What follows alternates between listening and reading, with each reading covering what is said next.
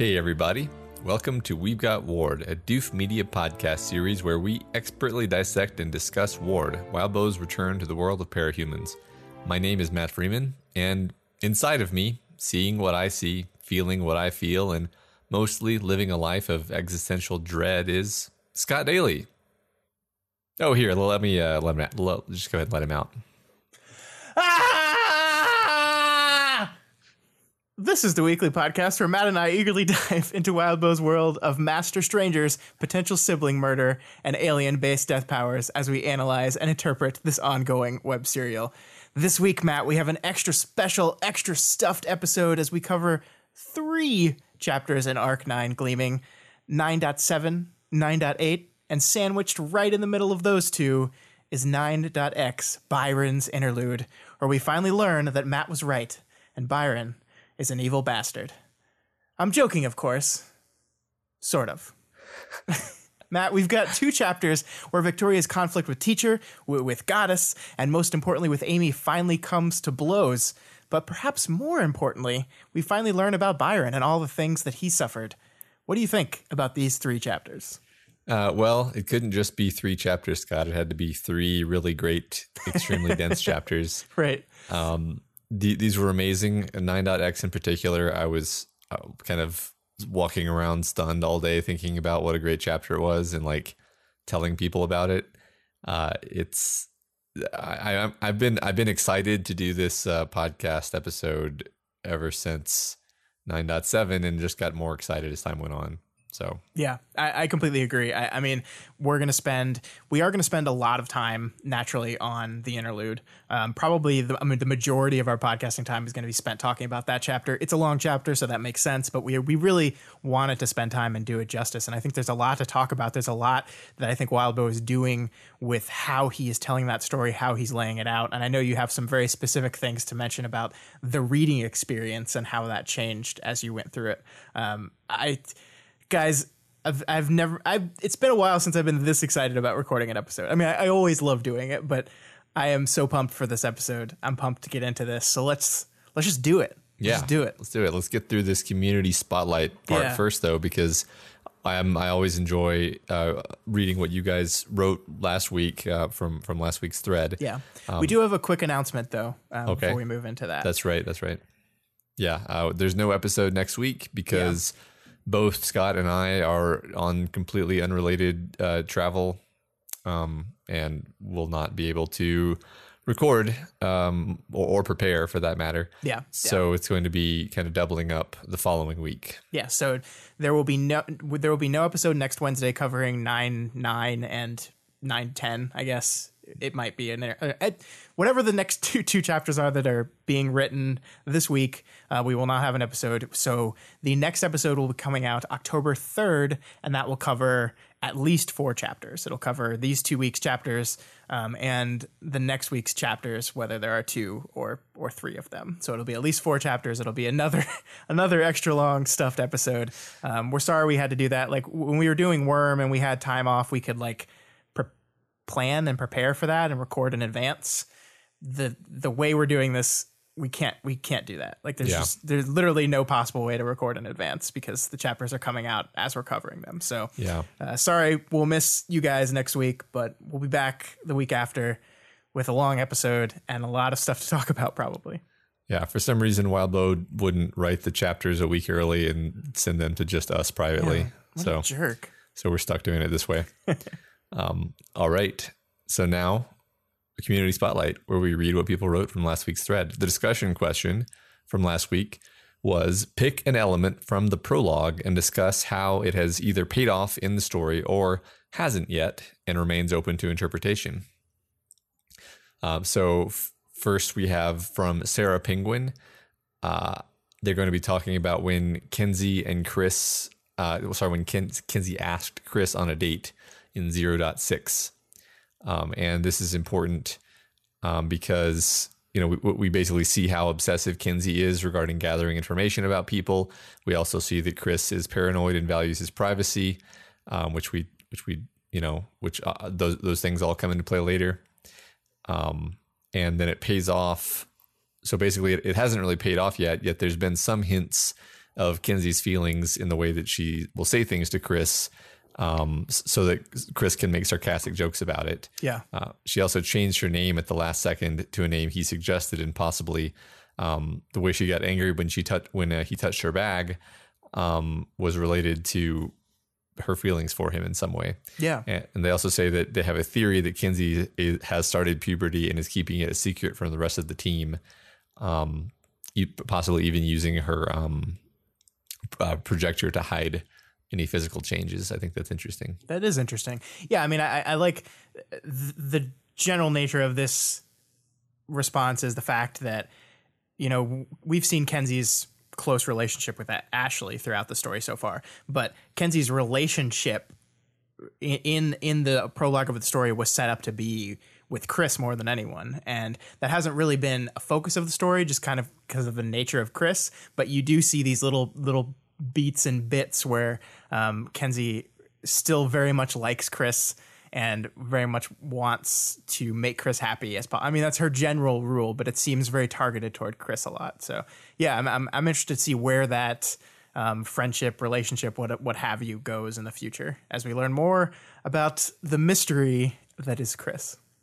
Yeah, me too. All right, next up we have Arena Venera, who uh, wanted to talk about Kenzie's name, heart shaped pupil, and how that kind of set up what we learned about her later. They said there's the straightforward interpretation that she loves, that she's a surveillance tinker who loves everyone she looks at and wa- watches everyone she loves, which be wonder- would be a wonderful foreshadowing all on its own. But they also mentioned that heart shaped pupils are a trope from hentai. Um, I didn't, I didn't know that but there's a there's there's a very inappropriate meeting that she probably wasn't aware of when she chose the name, which is funny because uh, she tends to do that. Um, and then and then as I say, it turns out what what you do know, Kenzie has a lot of trouble in the past with trying to show people she loves them and accidentally doing very inappropriate things she learned from the internet. Um, there's also the fact that a pupil can mean student, and given that it's one of the major antagonists, it's called teacher. I think they're they Arena Venera thinks there might be more payoff for the name down the road. And then there was a great comment on this from uh, a user Slice of Pie who said that there's also the meaning that Kenzie literally sees relationships with people through a metaphorical heart shaped lens, i.e., feelings of longing or caring, which they think is brilliant. And I agree. Yeah, yeah. I mean, and also, of course, the pupil is like the lens of, well, it's not the lens actually, but it's the aperture of the camera of the eye. Yep. Um, I'm, yeah, I'm sure this, there's all kinds of meaning in, in all these names, but Of course, as as Wildbow does. Yeah. yeah, yeah. But I, I think we, we didn't know enough to really talk about that name in detail back in the prologue. So it's good to bring it up again. Yeah. Uh, Shinichi 07 um, brings up uh, that they feel like it's uh, they feel like an element of what's really paid off in a spectacular way comes to us from Glowworm 0.6 from everyone's favorite jackass Chris, uh, mainly um, in an interaction where he says it feels like the A-listers are busy, everyone else is in the shadows waiting for someone else to break the peace and take the hate when they get blamed. Um, and then they and then Shinichi goes on to mention like look at what happened not even an arc ago. Um, it wasn't a villain ac- attack like Victoria suggested but it was actually Victoria biting the bullet and letting her group be the one that kicked the hornet's nest. Um, and causing kind of a the escalation of, of, of events and that's interesting because I don't think I quite connected the fact that they the fact that they breached the the secret to the fact that maybe that's why certain actors took the um took the initiative when they did in, in Yeah. these chapters. Yeah, I, that is an interesting view on it. I mean, I think you could absolutely say that th- Victoria and company, like stepping out onto that stage, stepping into the limelight, and drawing attention to themselves, did absolutely result in other actors who might have been just sitting around waiting to step up and do things. That definitely happened. We kind of saw that happen with the other newscasts that followed it, where other capes are stepping up and defending things that happened and clarifying Gold Morning and stuff like that. So, yeah, Yeah, cool. I think so. All right. Uh, Stelhex wants to talk about the Victoria Madison talk at the very end of the prologue. Um, they talk specifically about the part where Point Me at the Sky says she was right there at the end, and whatever she did, nobody will speak of it, at least not for now. Fill in the blank. Now she's gone, and you're still here. Gone? She retired, or she's dead. Gone, gone. She is gone. Point me at the Sky says, and er, sorry, and then Stelhex says to be 100% clear up front. I do not think Taylor is making a reappearance. Certainly not in any plot important capacity. But if Worm is about trauma and Ward is about recovery, wouldn't it be appropriate for the protagonist of the latter to confront the specter of the protagonist of the former? And of course, by specter, they do not mean literal specter, but metaphorical specter. Uh, they say that for a while I thought that Ward was very firmly leaving Worm behind, but the talk show made it clear that this wasn't the case. And the villains of Ward have pretty much all been master, so it makes sense that Wildbow is building up to the ultimate master for last, as a finishing touch, maybe, an honest conversation about the horrors of Gold Morning, or a final, for the book, therapy session about the same.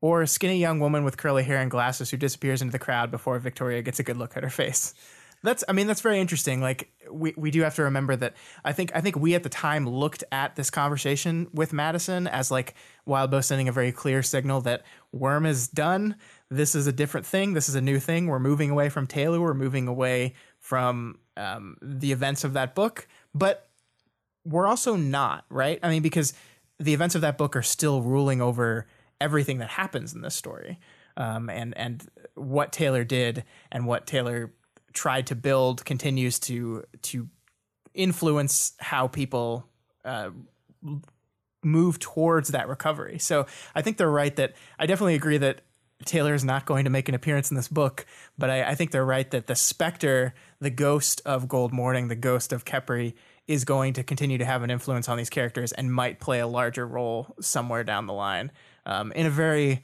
very metaphorical sense. Right. Yeah. I mean, I think I agree thematically because I see a lot of the themes of the story and a lot of the qualities of Victoria's character are either like uh, extensions of or reactions to the themes of Worm and, and the qualities of Taylor's character.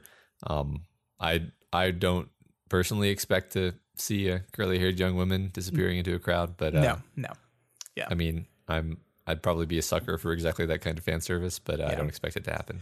Yeah, but I think Stelhex finishes up their comment with with a perfect point, pointing out that one of the last things that Victoria says to Madison, now she's gone and you're still here. And that's I mean, that's the crux of it all, right? Is that this this horrible thing that happened to you, this this awfulness is gone, but you're still here. You still have to survive. You have to find a way to make it. And that's that's Ward. That's what it is. Yeah, right. That's that's the focus. Right. Yeah. That's perfect, beautiful. Yeah. David L. Hunt says, uh, brings up the point that Chris was doing a bunch of research on traveling to slash exploring other worlds in his glowworm chapter. And we haven't seen anything yet that uh, explains it really. Was it a way to bring in the horrific Scion caused contamination um, and like a hint that this is the source of his power? Um, or something else? Yeah, I mean, it, th- that's fascinating. And I had also completely forgotten about that fact. Um, yeah. Why would he be hunting in other worlds? Yeah, that's very true. I mean, it's like I think a, a, lot of the answers we got were Chris related, and I think it's because Chris is like the juiciest mystery we have left out of these characters. We know so little about him, and and so much we we don't know what's motivating him. We don't know what he wants. We don't even really under like Chris is a character whose needs and wants are just completely mysterious to us right now. So um, when we're talking about looking at stuff that was set up in the prologue and trying to figure out what what or how it's going to pay off. It doesn't surprise me that a lot of people went for him. Yeah, absolutely. And and yeah, I mean like like you just said we we know much more about all the other uh, breakthrough characters. Yeah. Uh, the the setting element of like the multiverse and the fact that there are I don't even remember how many Earths are are connected together um, is something that I always kind of forget about because we focus so much on Gimel and we have a little bit of, of time in bet and we know that there's this conflict with Earth C. Yeah. Um, but like there's all these corner worlds. We've been to one of them, but it, it's a very cool setting detail. I always wondered from the beginning, like, are we going to be, are we going to be visiting a lot of these corner worlds, or is this just more of a, you know, cool setting detail that isn't really exploited a ton? And um, I, I do wonder if we're not going to see more of them. Eventually. I think we, I think we will. Um, I, I think the the the book has been kind of very street level focused so far, so it's not surprising to me that we've kind of stayed put because mm-hmm. that's what our our characters are focusing on. But uh, I think the story will naturally expand as the stakes and the conflict rises. So uh, I, there's definitely an opportunity there for sure. Yeah, yeah. All right, the final answer of the week comes from Literal Headcanon, who says the really obvious prologue point that no one has mentioned yet is the conflict between Weld, Sveta, and the other irregulars, ex irregulars, rather. They've been referenced a few times, but downplayed because Sveta's tendency to recede into the background when possible. I think they're going to get a lot of focus when Sveta does. I completely agree with that. And it's something, honestly, before Literal Headcanon's response that I had kind of forgotten about. Um, that her portion of the prologue has a lot to do with how much the rest of her old team is giving her shit and how much they're riding her and and threatening her and that is definitely going to be part of her her arc through the story and uh, we'll see when we get there but yeah right it was a pretty serious level of, of harassment online and yeah. uh, we haven't in the story i don't think we've really encountered any other k63s so um not yeah not yet yeah we'll have to see what happens when that comes around it's going to be interesting. Yep. Great answers as always. Thank you guys for taking the time to answer that question. We love it.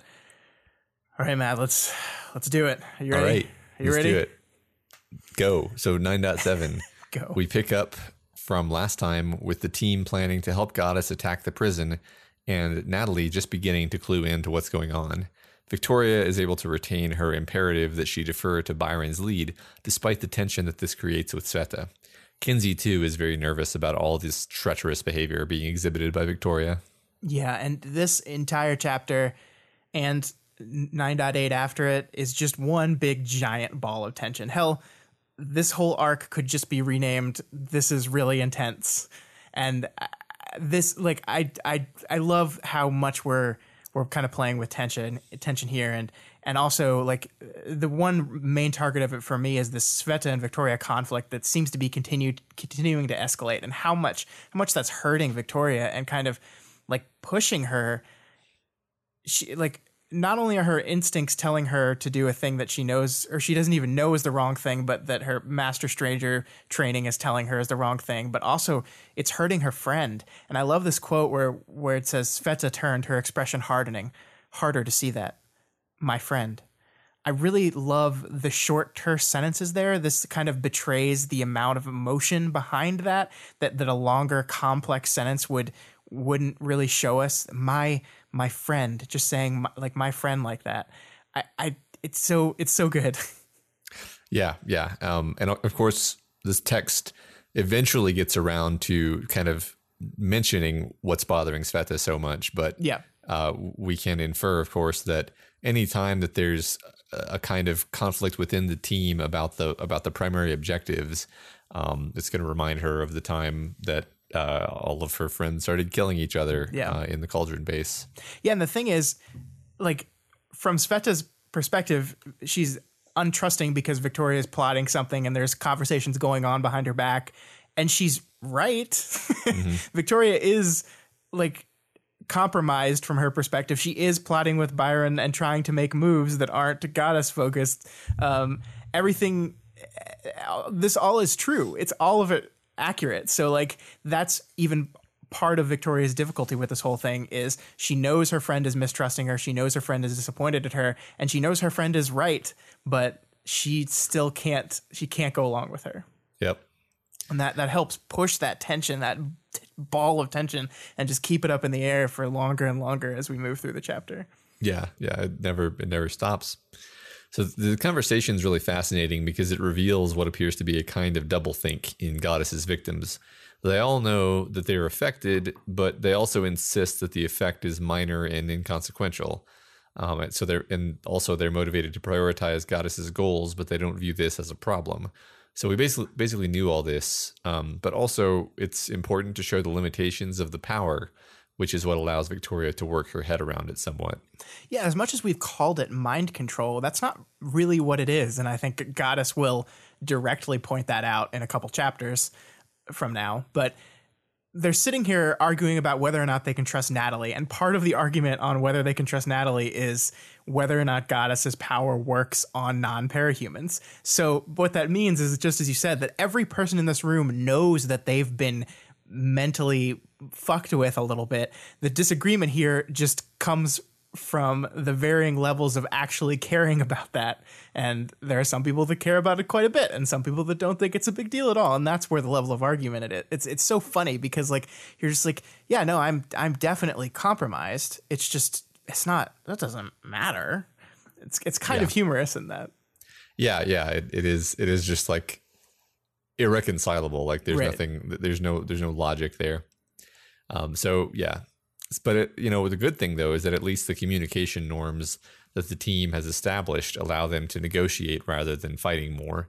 Byron suggests um, that he and Sveta serve to balance the conflict by both openly communicating about their perspectives on the plan. Yeah, it's all very like uh like group therapy esque, isn't it? Um, this idea that okay, we're just going to try to communicate and not um, not attack each other, not get too too much. I, like this thing that we've been talking about since we met this group about how um, when they perceive conflict, they kind of circle wagons around each other and become like really tra- like charitable and understanding and communicative to each other. Is actually the thing that's like keeping this from escalating to like a nuclear level and. I- think it's that's that's a little bit of irony, right? That this thing that actually could have caused them trouble in the past is what's keeping that this from getting super bad in the moment. Yeah, absolutely. I mean, it's it's explicitly that they're able to have conflict in a uh, productive way, which which is something that they they've they're kind of really practiced at actually. Yeah. Um. So yeah, it, it's pretty great. It, it also really helps that Sveta's kind of natural reaction to perceived betrayal isn't anger, just sadness and disappointment. Like there's this moment where she says, What's going on with you, Victoria? Her face showing something closer to pity or disappointment. And then um, a bit later, she's having the same conversation with Byron, and Sveta's response to him is, "I don't want you as an enemy either, Byron. I, I feel like I haven't even get, gotten to know you." And she says that in a small, sad voice. It's like she's not even mad at what's going on. She's just she feels betrayed, and she's so disappointed and sad about it. Right. Yeah. It, it, it's it's fascinating because she she thinks that like she's obviously in the right, and they're Right. and they're obviously like betraying her, which is kind of the opposite um, of what's actually happening. Mm-hmm. That's that's why the power is so messed up. I mean, I still feel like this is a pretty pretty messed up power. Oh yeah. Oh, I completely agree. It's it's terrible. It's and Yeah. and we're kind of watching it like tear them apart and seeing seeing how upset Victoria is at at the perceived betrayal to her friend. It's really rough to read. It really is. Yeah. We talked about that last week a little bit. Yeah. So Kenzie explains a few options for interfering with teachers' portals using the stolen tech. Uh, the plan that she ends up going for involves broadcasting a signal that skews teachers' ability to place his portals, causing them to be placed underground and thus failing. And it's supposedly subtle enough uh, that that they won't be able to figure out what's going on. Um, and of course, as she's explaining all of this, she's using an analogy to cameras and light. Yeah, this is a bunch of like tech mumbo jumbo that is explained just clearly enough that both Victoria and dumb Scott get it without having to really get it. Um, so I, I think I think that's I think it's really it's challenging to do that, right? You want to you want to build something that seems sufficiently complex that it feels real and like some some something that her power would would be able to do, but describe it to your s- stupid readers like me in a way that makes enough sense where you're just like where you're where you're not like wait what? And i think that this is it's a perfect way to do it and i think kenzie's like the perfect character to have to have that responsibility so often because she's a little kid so her explanations are going to be kind of naturally simplistic Yeah, well, and, and she's also like it's also comedic because she's Right. explaining it all, all in terms of cameras. Even if she didn't even have to really explain it, and could have just been like, "Yeah, I'm going to broadcast a signal which skews the location of the portals." right But it's Kenzie. It has to be cameras. It has, and, and also she wants to like, she wants everyone to understand because Yeah. she's actually she's kind of showing off. Actually, Right, right. And she's so delightfully excited to be getting to do this. And it, it- it's times like these where I remember that, like, the stuff that Kenzie loves to do the most and gets her the most excited is probably like some of the least healthy s- stuff for her ongoing mental health. But I can't help but get swept up in the exci- excitement at times like this. Like, like look at this moment where like Victoria guesses something and gets it wrong, and and Kenzie's like, "It's good that you're thinking along those lines, though." Kenzie said, like an instructor applauding her student for trying, and mm-hmm. then later on, where she's she's thinking of an idea and she says maybe we could. She made a bit of a face, scrunching everything up, and it's just so adorable, and you can't help but be just like, "Oh, Kenzie," Yeah, right. but And it- also, "Oh no." also like yeah, the undertone of horror because you're like, Right. oh, but also the reason she's doing this is because she's been brainwashed. Right, exactly, exactly.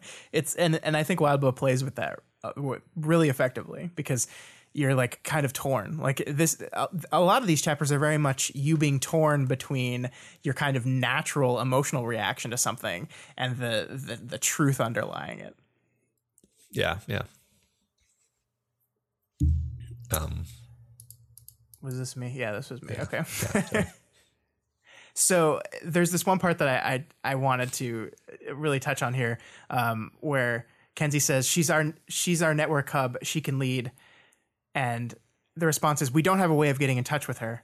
And and Sveta's response is we have a way of getting in touch with Chris, and Chris is with her. I'll call him. Kenzie said, "Don't just." Byron started. He trailed off looking for me for help. And this interaction, I think, like best represents the kind of chess they're playing with each other right now. Nobody in this room trusts each other. They all think the other person is like is like scheming against them. So they're like subtly trying to push each other in in directions and and they push as far as they can before they have to offer an explanation for why not that doesn't make sense and then they have to step back. And and it happens on both sides. We're about to get to to something else where it happens on the other side but i love this like this kind of push and pull where we're we if we go too far over this boundary a fight's going to happen so we can't push that hard so we're just kind of at a standstill. It's really great yeah, this concept, this concept of like a deadlock of conflicting priorities, um, I think, is a concept that we're going to see more of yeah in the next chapter. yeah for sure So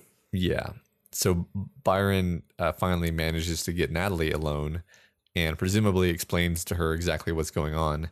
Um, it's kind of a shame that we missed this interaction, but obviously we had to. Yeah, it's kind of a structural limitation, but it Right, it right. makes sense. And this is what I was talking about. This is like the exact opposite of what I was just saying, where um, they the game of chess they're playing, Sveta can't come up with a good enough reason for why Byron and Natalie stepping outside is a bad thing, so they just have to let it happen. Just like Byron can't come up with a good enough reason for why they shouldn't be calling Chris, so he just has to step back. And it's like that that that just kind of they're like playing a game of chicken against each other almost.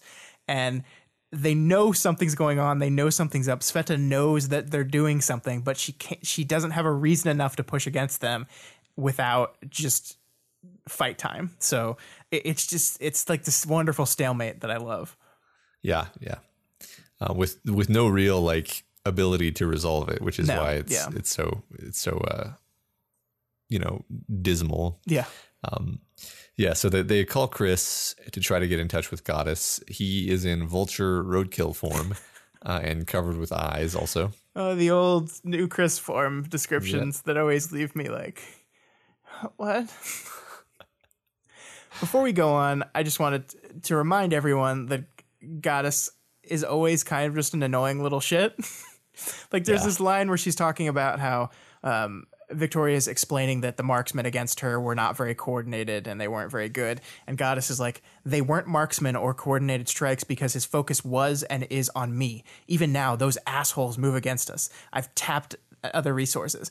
And she just comes like, I love that Victoria originally described her as this kind of like spoiled prep school kid, right? Um, Yeah. Who's used to getting her way. And, and I think that really comes off in in this dialogue here. Like she, she so much so much of what she says and what she does seems to be affect like she's putting on a front but then a little bit of her like true personality kind of leaks through where she seems like she's on the verge of a temper tantrum like those assholes like she's just so annoyed and mad all the time and i just love how that kind of sneaks through with this dialogue here absolutely, like half of what she says is like either passive aggressive or uh, like unnecessarily sarcastic. Yeah. But I think what's really interesting about all that is that Victoria never, never ever since she got mind whammied has been like, man, this uh, she's, she's kind of uh, she's kind of rude. Yeah, Like she, yeah. she just takes it. She just is like, um, she just tries to work around it as if everything Goddess is doing and saying is eminently reasonable and and correct. yeah and um, yeah not performative bullshit yeah it's Right. really great Yep. So we do a we then do a relatively unusual like POV shift where we're now following the activities of some of the prison guards. And of course we relatively quickly find out that we're just viewing what Victoria is viewing and she's narrating it. Um, but it takes a, a, few paragraphs for that to become crystal clear.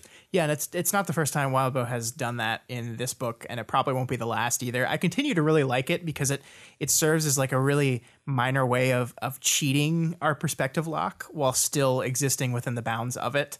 Um, it it doesn't break the rules; it just kind of bends them a little bit. Yeah, yeah, and it, it's organic and it right. doesn't feel weird. Yeah. yeah. Um, just as we're peeking in on these um on these folks. We are getting a little bit of the flavor of what the prison is like. Uh, Johnny in Building C, Room 4, ate his own hands for biomaterial. And then he just continues to talk as if that was not a crazy fucking thing to say. Yeah. Just another week, another scary as fuck power that's casually mentioned, like it's no big deal at all, and we just move on with our completely normal lives. Yep. Yep, I, I I love. I mean, I just love the idea. Anytime we get to peek in on what the mundanes are doing, like yeah. I would I would just love like the, the mini series of of what I know. PRT officers have to deal with. How was work today, honey? Well, fucking Johnny ate his hands again, so we yep. had to deal with that. yep. Um. So there was an interesting reference here to Damsel three, uh, which we may have had reason to believe that there were that, that they, they had another damsel, but I don't know if there was an explicit confirmation yet.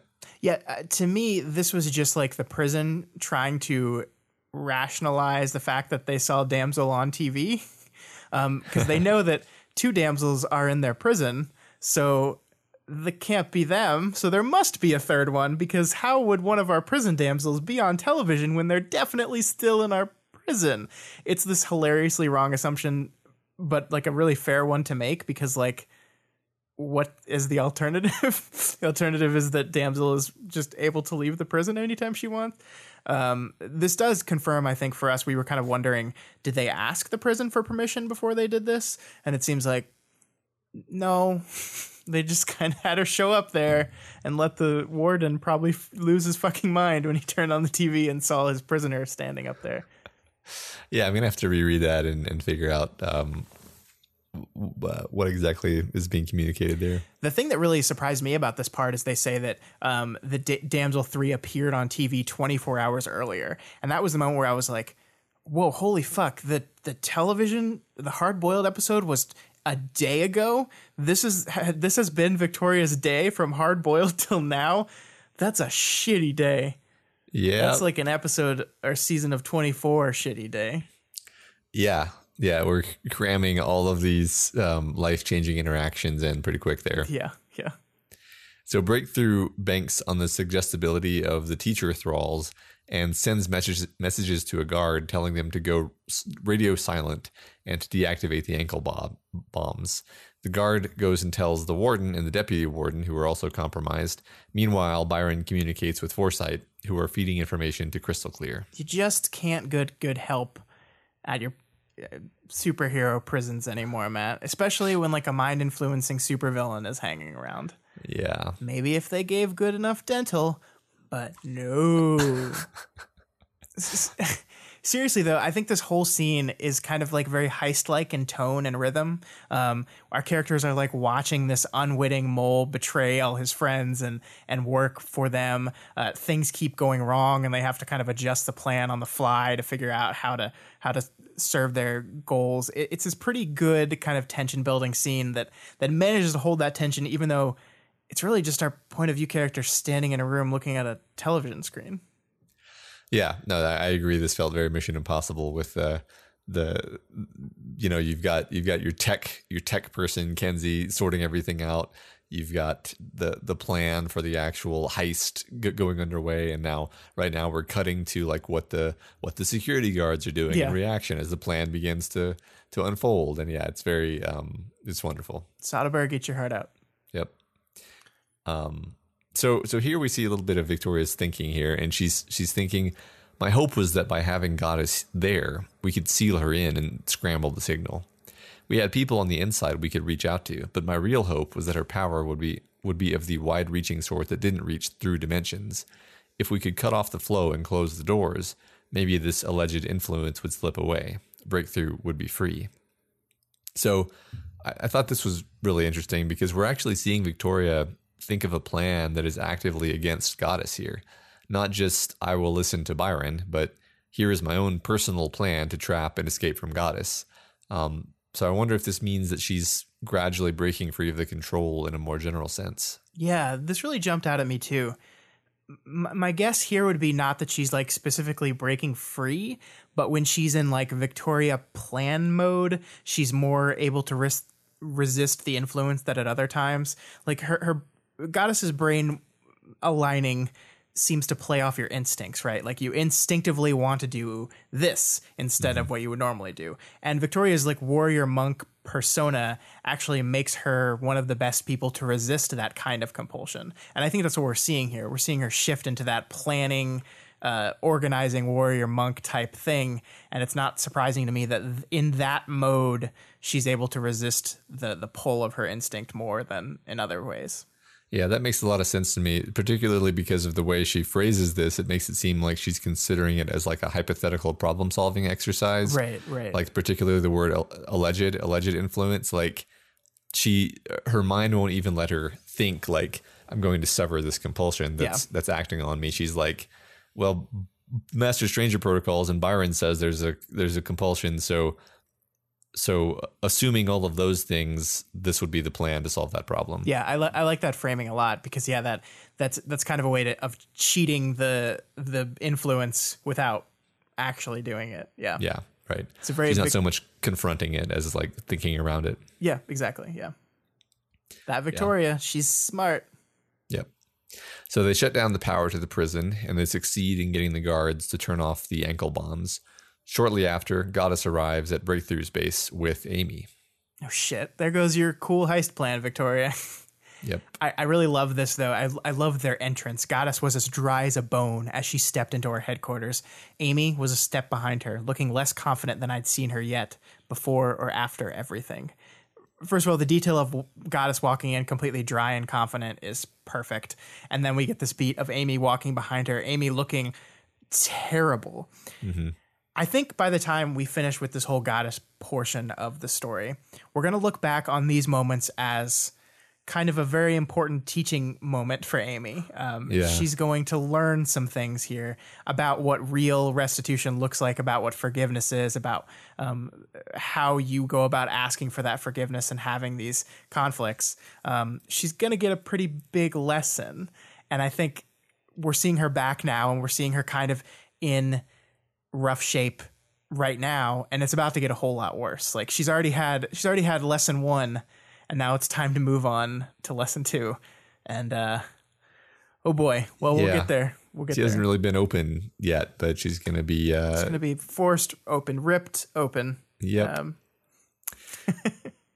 so um why are we going i asked. I met amy's eyes. She looked away because I was told most of you were here to talk, were there to talk to me, and most isn't good enough. You'll all stay with me until I'm sure I don't need to be concerned about any of you. I don't think you need to worry anymore, Byron said. He sighed. He switched to Tristan without a second thought. I could see Tristan's expression change as he realized he was free. It started somewhere in the neighborhood of anger, and it became something closer to fury. So this is like the best ending of a chapter uh, ever. Sure, yep. let's say ever.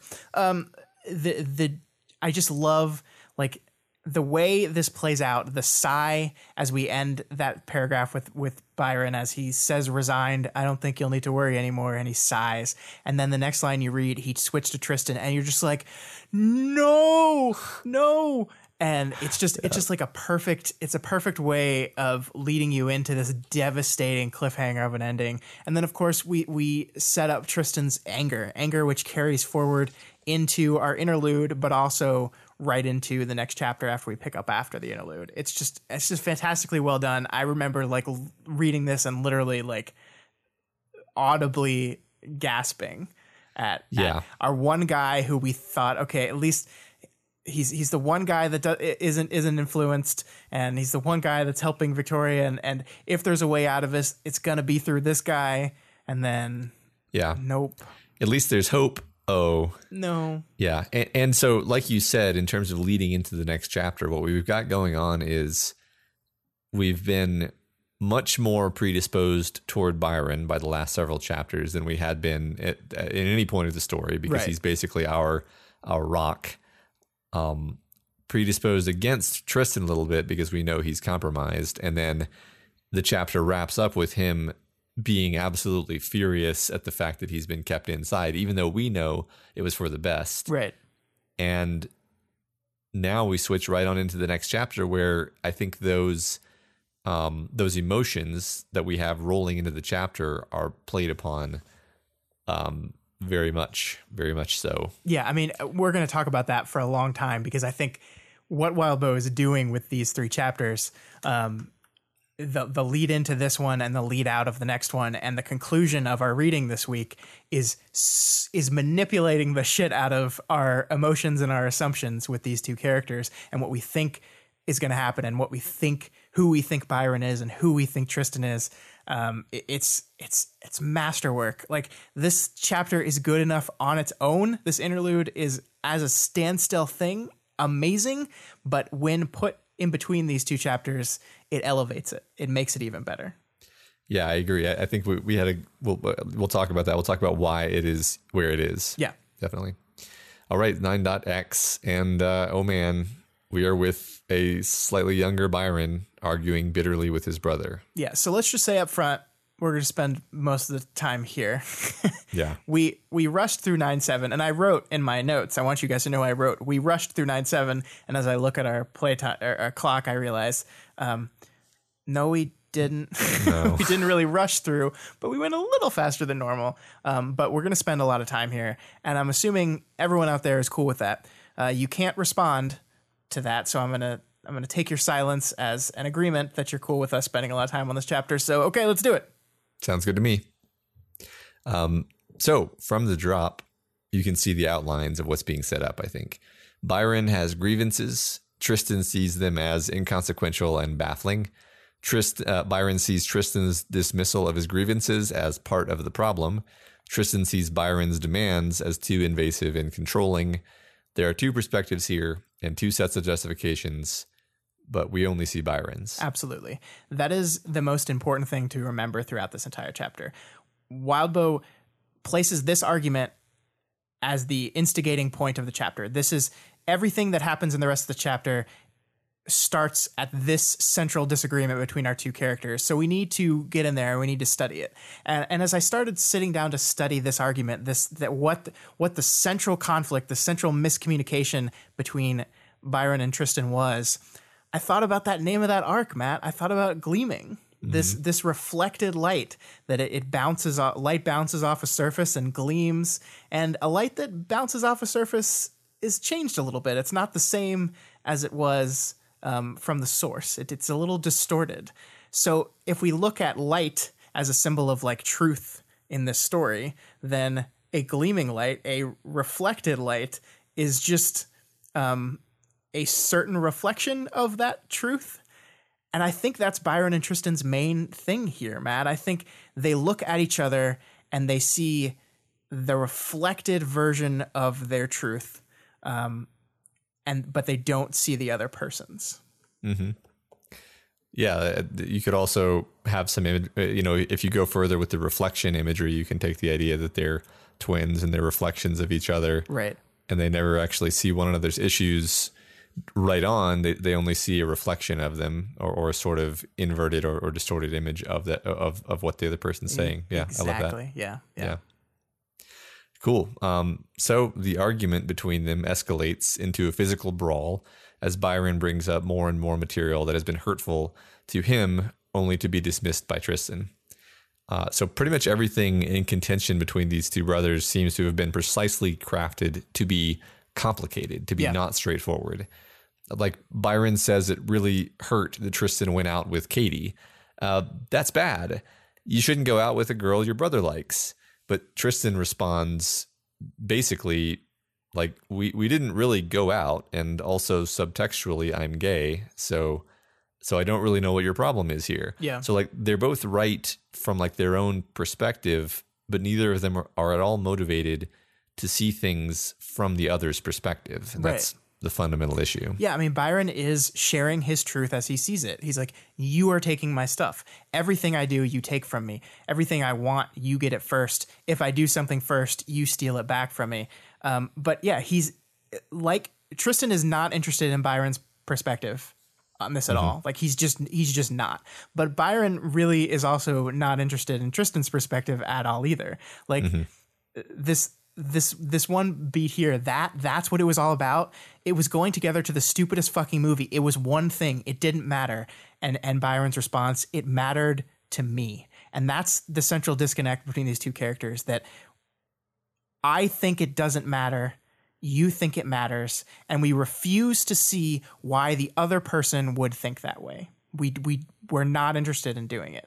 And and yeah like Tristan comes off as kind of a dick here. He absolutely does. His level of dismissal of his brother's issues borders on gaslighting at times. He's like he's like accusing him of being insane for thinking these things. But I, I don't think like I think it's very easy to to fall into Byron's point of view and and and this comes from this place of like genuine dislike or or complete disinterest. It's just that they have completely different priorities and completely different ways of looking at the world. And I think a lot of what Tristan does comes down to a deep rooted insecurity in his heart. And it is this insecurity that I don't think Byron ever sees, ever. Yeah. Well, Byron never asks why Tristan is behaving that way, Right. why he's doing that. Um, and, and and also, yeah, I don't think that Tristan is gaslighting. I, I think that it's very easy for Byron to dismiss it as as such, but I think that's just how Tristan sees it. Right. Yeah. Yeah.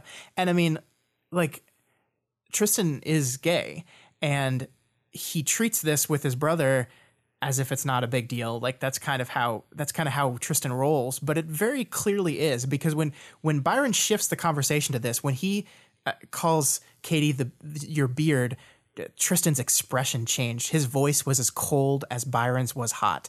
This argument just escalated. It stopped being Tristan just thinking, this is stupid, this is silly, you're being ridiculous, and it suddenly becomes something else. It becomes serious now because he just took it there. And then Byron's response to this is not great, Matt. Um, he he says they know everyone fucking knows because you're really fucking bad at hiding it. It's why they treat you with kid glove and give you the extra attention while you figure yourself out. So Tristan is not out of the closet. Like he he is not he has not said to people I am gay, at least not officially. And and this kind of like blatant dismissal on behalf of Byron to Tristan trying to figure himself out, a thing that is is very difficult for a young person trying to figure out their sexuality, figure out who they are, is really kind of fucked up and it's very dismiss dismissive of Tristan's feelings, which Byron is accusing Tristan of, of doing to himself. Yeah, it's it's Tristan keeps things together better Right. and and is able and is able to keep up this facade of of what seems a lot like bravado actually. Yeah. Um um but but uh, but actually it's um Byron takes it at face value. Yeah, Byron's way of handling his insecurities is to kind of collapse in on himself. Tristan's ways of handling his insecurity is to overdo it with people, to be so like um, boisterous and happy and friendly that everyone likes him, and it makes him feel it, it hides that insecurity that he has. And it's just it's like they're just they they can't see why the other one would do it that way. Yeah, I mean, I think last last week you said Tristan rushes in, and it's like, yeah, he he has to control the situation, Right. so that it comes out favorably. Um, he which is to my mind, um, can be a sign of confidence, but can also be a sign of um, insecurity and and need to make sure that things are going to turn out in your favor. Yeah. Um, so this, this conversation's not still not going great. No. they, they haven't resolved their differences yet at this point. Um, Byron starts grabbing for more material that he can use to hurt Tristan, uh, verbal material at this point, uh, reiterating the gay bashing that he previously protected Tristan from. But he manages to do this in a way that kind of discredits any moral high ground that he may have had in the first place. Yeah, a- absolutely. he wields these gay slurs as weapons. They are they are disgusting, cruel words, but he's he's he in his mind he's not using them against him. He's just explaining this is what I've been protecting you from. But in actuality, he's just using the words. He's just calling his brother these names and it's it's fucked up. It's really fucked up. And like again, from his perspective, that's not what he's doing. If you ask Byron what he was doing, no, I wasn't calling you that word. I was just showing you what it feels like to be called that word in order to explain that I've been protecting you from this. So obviously I am not gay bashing you because I've been protecting you from these kind of words as I use them on you. It's it's really gross. Like it's it's not good. It's not it's like and and it is no surprise to me that from Tristan's perspective, it comes off as just him actually saying those words because that's kind of what it is. Right. Um, I almost want to. I almost want to stop and acknowledge the why but b that, that we're doing here, but I think I want to wait a little bit longer before we have the meta conversation. Yeah, does that sound good? Yeah, I, I think a mid chapter that'd be good. Yeah. Okay. So um, Tristan responds here. Uh, it's not on purpose, you moron. It's life. You're quiet, I'm loud. You're lazy, I'm actually out there talking to people. So they listen to me more. Nature and school fucking politics and fucking logic favor those who do and say stuff. Now stop fucking hitting me or I'm going to hit you back. I mean, he's he's right. Like he's being a total dick about it, but uh-huh. squeaky wheels get the oil, Matt. Yeah. If you are loud, if you talk a lot, people will pay attention to you. That's yeah. just kind of the way things work. Right. And like, I don't think he has to be this dismissive of of what Byron's saying or what Byron's feeling. I don't think like, yes, I think we are intentionally kind of phrasing this argument to be hard on Byron here because I think that is the much more subtext part of this this chapter. But that does not say that that Tristan is a saint that's handling all this perfectly. Yeah, well, there's there's a lot going on here in this thing. He's he's he's saying because he's being there's a defensiveness to it, right? Like he's basically he's he's simultaneously saying, "Look, this is just how it is. Like this is just who I am," but he's also saying like you're blaming me for how I am, right? Um, and then the final thing that I want to draw attention to, which which was not actually like extremely evident to me the first time I read this, was he says, "Stop fucking hitting me, or I'm going to hit you back." Byron's been like punching him, like uh, scratching at him, um, punching, shoving, uh, pushing this whole conversation. Tristan has actually only been defending himself this whole right. conversation. right. The next thing that happens is Byron knocks him down, knocks his head against the floor, and then starts strangling him. And only at this point does Tristan actually fight back. And at this point, from Tristan's perspective, it's because he's fighting for his life. Yeah, literally fighting for his life. Yeah, the the, the innocent, downtrodden Byron who um, who is is never respected and and never um, and is walked on is strangling his brother to death and I think importantly, we see through Byron's perspective how he is justifying this behavior. He's he's not doing this to kill his brother. He doesn't he doesn't actually want Tristan to die.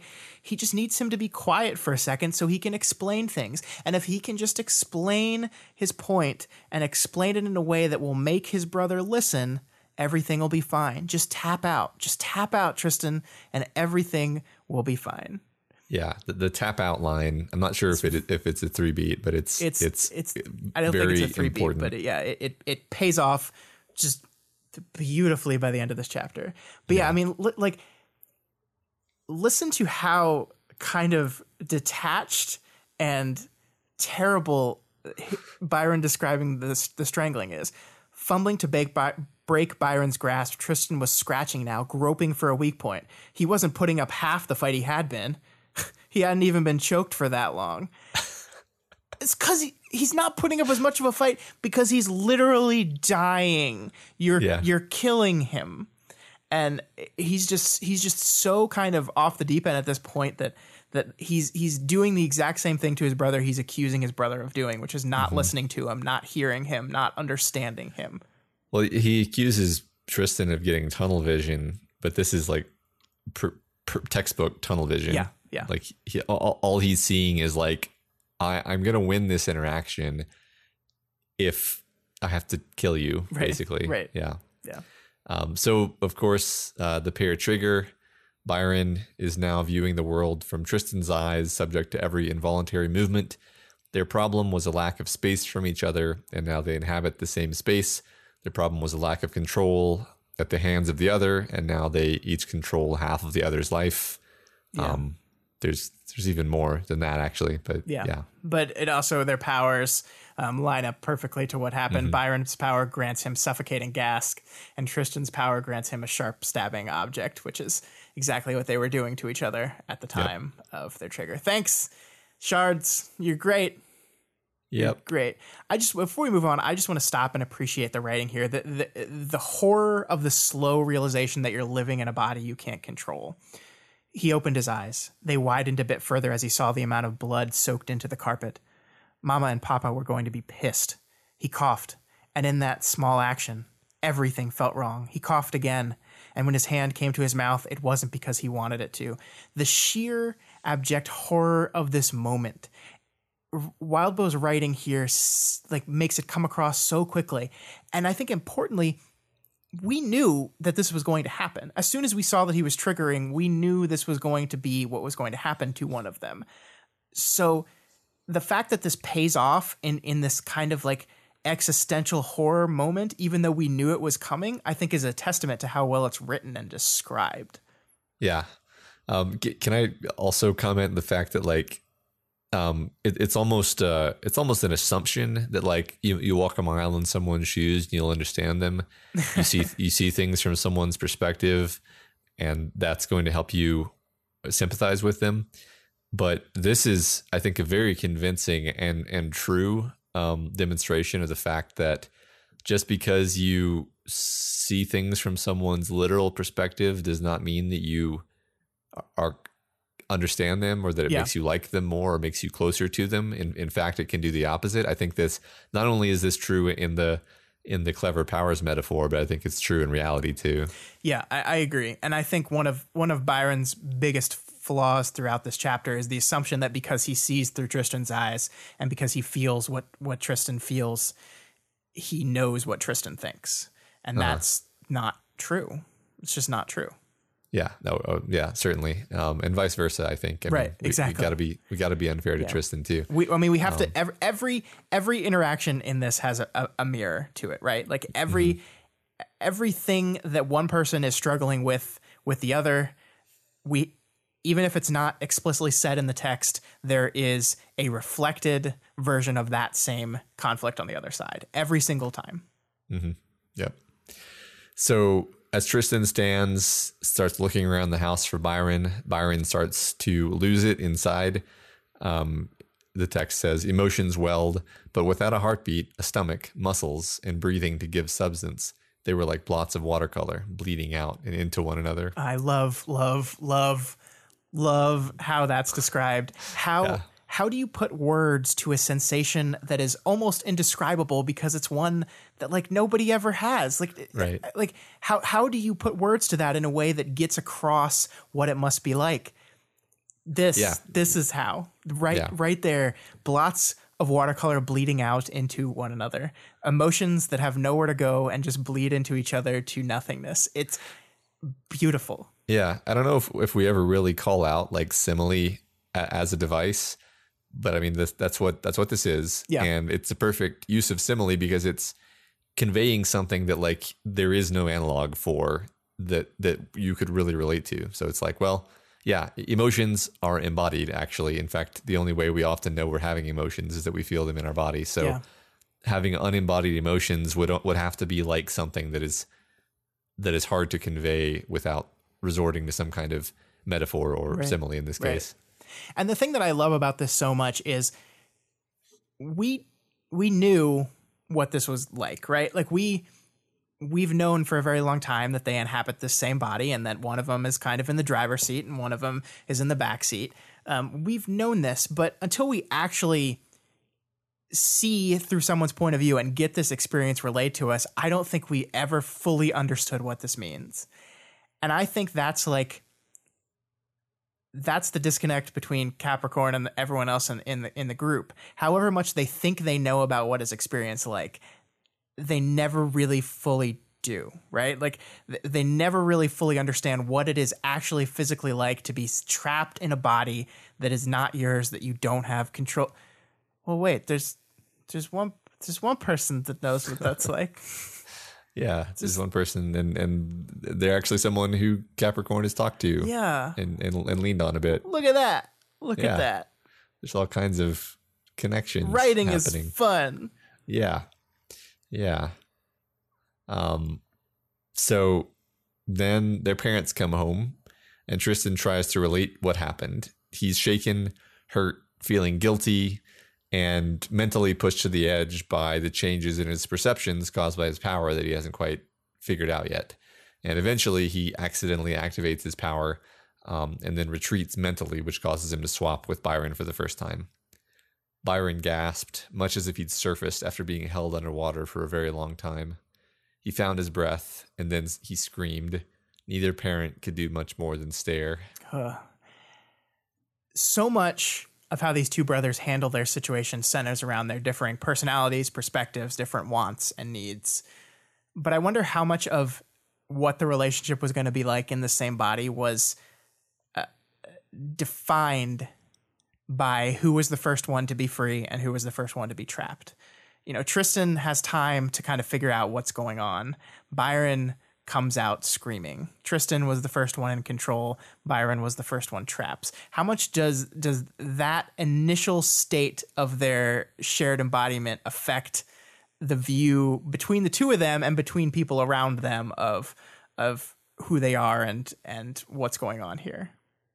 Yeah, no, I, I agree, and I, I wonder what you know the first few hours of this were like before they established the rules. You know, Right. when when every time one of them handed it off to the other, they they they didn't really know when they were going to get control back because they hadn't had that conversation. Um, it must have been just an ongoing horror for for some time, and and then you know the kind of thing that they that it's it's not like, and, and we know this because because we, we we're watching this happen. It doesn't stop being a problem once they form rules. It's it's still hell, um, and that's kind of what Byron is is showing us. Yeah. Um, so yeah, so we skip ahead, and we're in Tristan's meeting with Reach. Um, first meeting with Reach. Again, Byron is inside, deeply frustrated, feeling ignored and shoved aside. All the problems that he complained about before, but now worse and constant. Yeah. This the self fulfilling prophecy of shard fuckery, Matt. Gotta love it. Or Yep. or hate it. Mm-hmm. Or both. Yes. The, the writing does some interesting things here that I wanted to point out. Byron's internal monologue is different from his external dialogue, with the exception of the fight that we've seen Byron, where he was actually confronting his brother for what is what was presumably like the first time he had ever done that. We've always seen Byron as as a much more kind of laid back, whatever type of dialogue, but but his internal monologue always trapped in here is sharp it's pointed it's direct it's angry and it's commanding it's everything that he doesn't usually project outward but it's it's what we see on the inside and i, I think that's a nice little detailed touch to me Mm-hmm. Yeah. and then there's this this moment where um, he's describing um, I forgot his name. Who's the guy they're talking to? Vaughn. Vaughn. There we go. He's describing what Vaughn looks like, and he says his jacket hung on his chair, and the sleeves of his button-up silk shirt were rolled up, showing only hints of the tattoos at the upper edges of his forearms. Byron knew because Tristan kept glancing at the guy's arms. This is a beat that we will hit again before the end of the chapter, but I wanted to point it out here as as this basically serves to establish the fact that one brother is forced to observe the details of, that the other brother finds interesting, and and the general awareness of this and and the frustration with it. Um, and again, like we said before, everything is a mirror. So if if Byron is frustrated with with Tristan's like incessant observing of things he finds interesting, then you have to assume that Tristan is frustrated by Byron doing uh, the same thing. Yeah. Which Byron obviously is doing. Yes. Yeah. So Mr. Vaughn, the business guy, explains the advantages of working for a corporate team, uh, which is some really cool world building and the kind of stuff that I think we've wanted to learn a bit more about for some time. Yeah, the corporate teams were never really something that we were, were focused on too much in the world before this. So it is interesting. I, I, I love this kind of corporate versus government aspects of capedom mirror, like the decision to be in, in like private business or, or work for the government in, in our world. Uh, corporate life is higher risk or reward, risk reward. You can get paid more, but the, the risks are a little bit higher. And it's, it's a real like kind of logical extension and feels very natural in, in the world as presented. I like it. Yeah. Yeah. Me too. Um, but so the whole time Byron consistently wants to say no. He doesn't even seem to be want to, to want to be a cape. He's he's just completely down on all of this. Yeah, and he starts like developing a mantra where he just repeats the questions he wants to ask. The second he gets out, here's the list of questions I want to ask. I can't forget them. I can't forget them. I can't forget them. Yeah. Um, and I, I, also really like how Wildbow uses contrast here to sell this moment of defiance from Byron. Um, we have Tristan saying, I'm a risk taker, but Byron says, I'm not a risk taker. We have Byron saying, I don't want to do this. And then immediately following is Tristan saying, I'm excited to do this. And then Tristan saying, I think he'll be down for, for it and Byron immediately thinking, I'm still going to say no. This is a really quick three beat of contrast to make Byron's reticence to this whole thing absolutely clear and absolutely firm and established because we're doing that because we're going to upend that in a bit. Yeah, right. Um, I, I just I just like this um, what this says metaphorically. So uh, they'd been to the institution, the PRT offices. Past the lobby, there hadn't been much of uh, been a lot of polish. The room where the staff worked on computers had smelled like stale coffee and printer ink. But Byron, Byron was wary of things that presented a polished facade to hide their flaws. He knew well enough because he was inside a living embodiment of it right at this moment. Matt Byron is so close to understanding Tristan. if he just extends that a little further, yeah. he is absolutely right that this is what Tristan does, that Tristan puts forth a polished facade. But he doesn't ever stop to explore the purpose behind that facade. To to to Byron, this is just almost out of like a, a, Machiavellian desire to influence and manipulate people into liking him, but he doesn't see like why he would be doing that. He doesn't see that insecurity that is a root of that kind of of uh, affect. Yeah, yeah.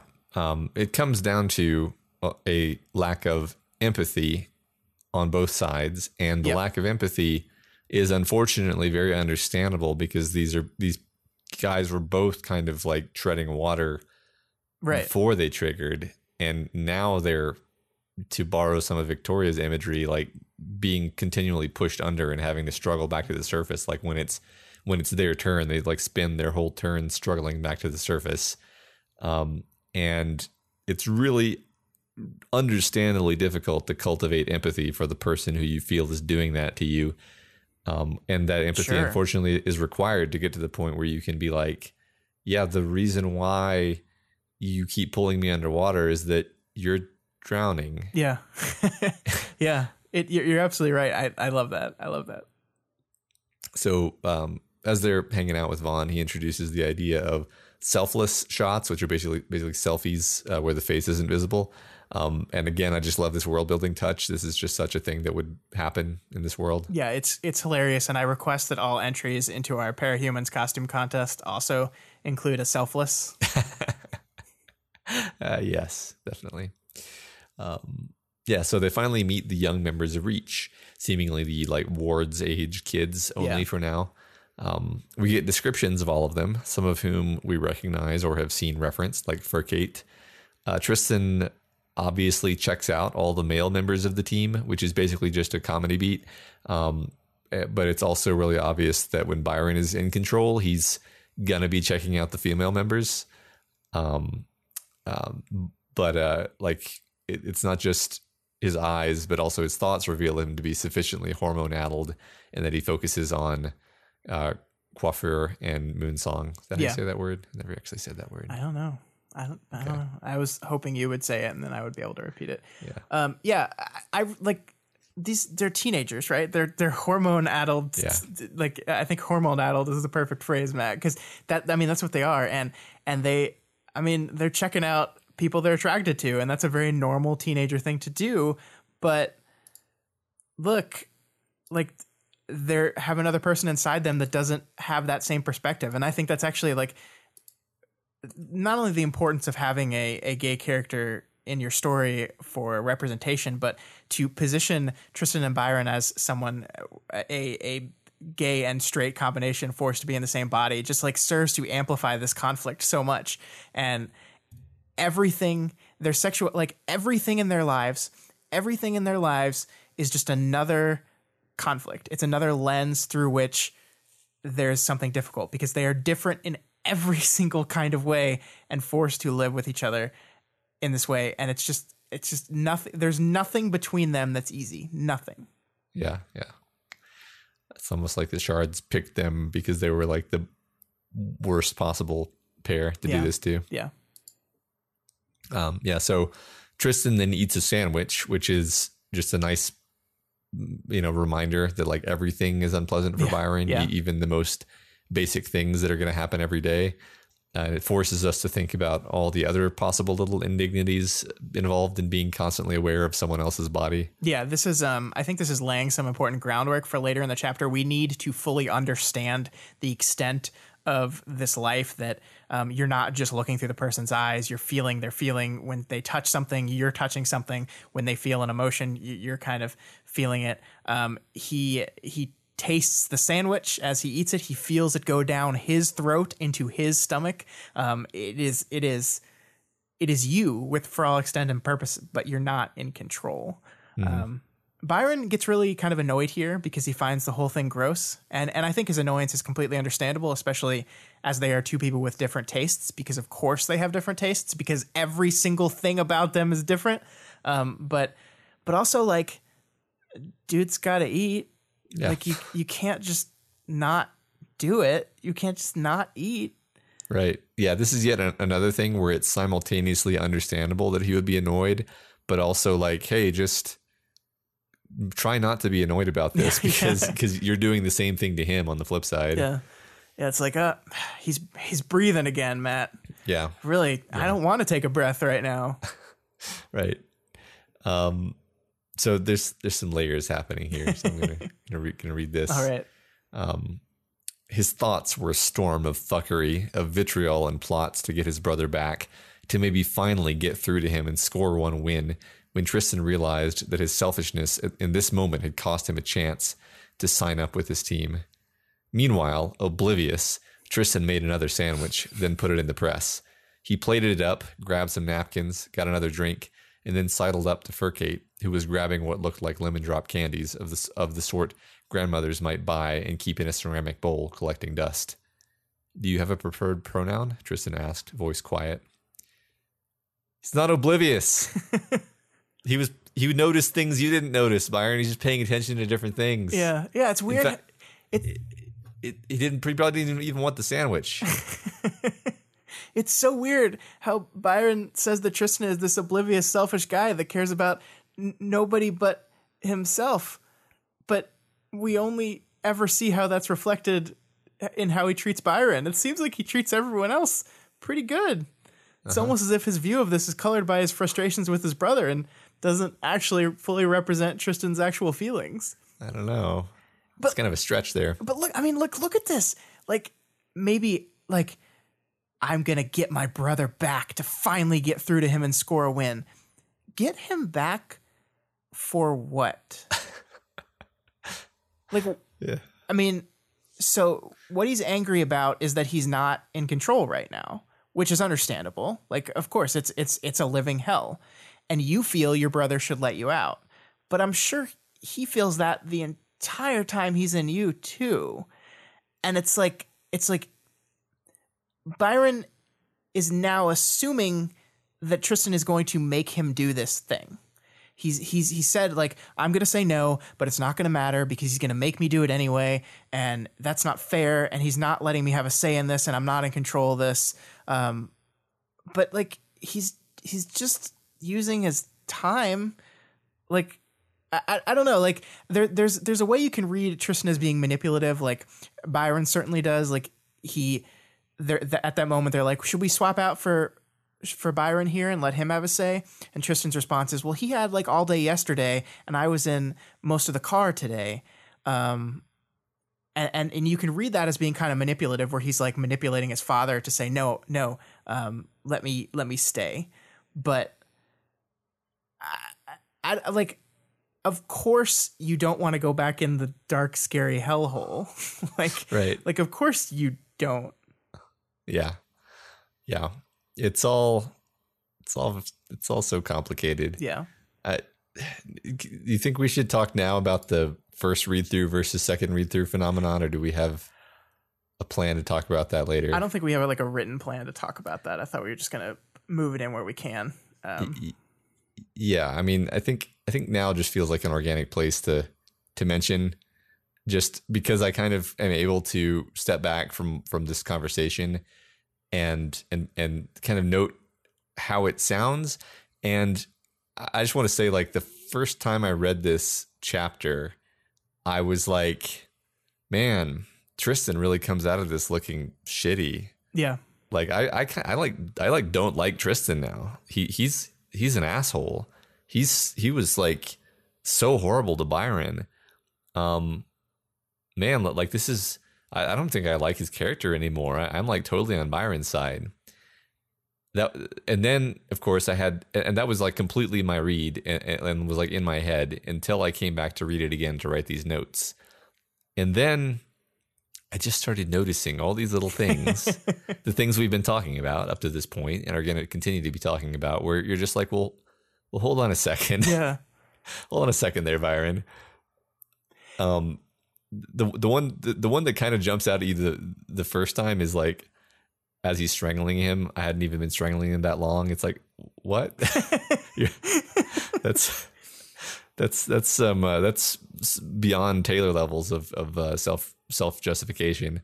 Um, yeah, I don't know. What, what was? Did you have a similar experience? I mean, I, I think I was a little less sympathetic to uh, Byron on my first read than you were, but it's probably just because my read was live tweeting, so I was focusing a bit more than I mm-hmm. would just just like reading through, just like. And I think honestly, I think that is what the chapter is designed to do. I think the way Byron just describes in his narration his brother's actions turn you against him, let make you see everything he does through the Byron lens of of bad intent, of selfishness, of indifference to his brother's struggle. And when you really like sit down with the words and start examining the words, that goes away a little bit. And I think like I think my first read I was much more pro Tristan than I was on my second read. And I think by the time I got around to my third time reading it, I found myself like just in the middle, right? Where I was mm-hmm. like, okay, one was an extreme reaction one way, the other was an extreme reaction the other way. The truth is probably somewhere in between, where um, they're both kind of being assholes, and but but we are we are experiencing this through one person's perspective, and therefore we are the lens in which we view his brother is distorted by Byron's assumptions and his his hatred of what he perceives to be his brother's indifference.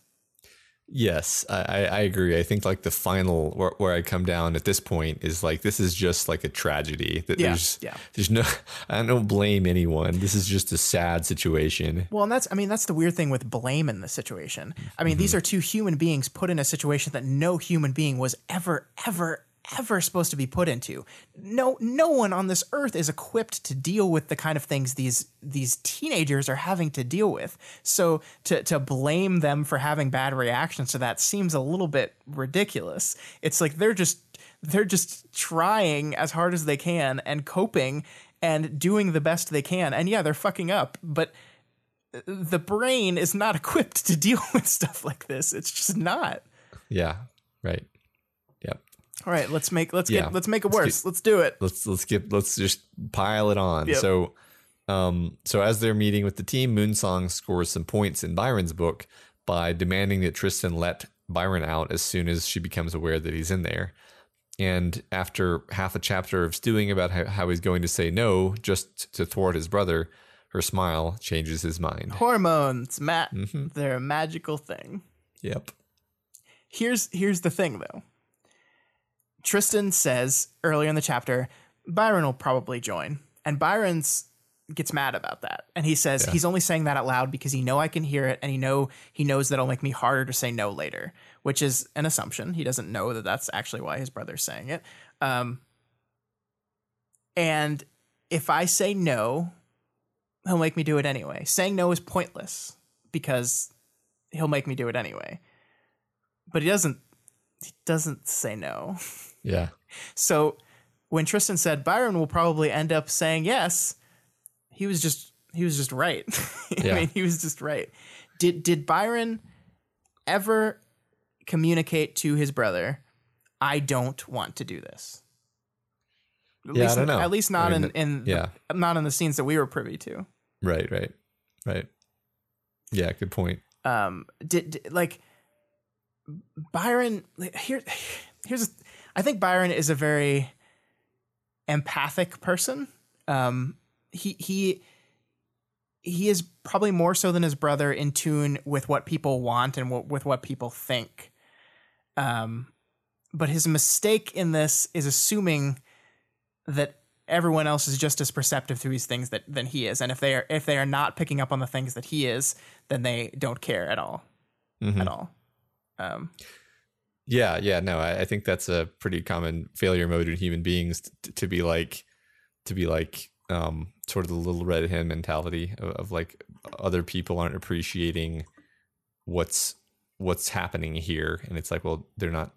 Maybe they're just not noticing it, yeah and and it may not actually be like like a, a fault. Yeah. Anyway. i also frankly think that part of byron's hatred of the idea of joining reach was around the fact that his brother wanted to do it and i think on some level he probably did want to do it um we see a little bit later that he does describe the caping as fun. He says he has a, a good time, but there's so much other miserable stuff around it that he can't even enjoy that as much. So I don't I don't fully buy that he was totally against doing this thing to begin with. I think he was just kind of positioning himself as my brother wants to do it, so I, I shouldn't.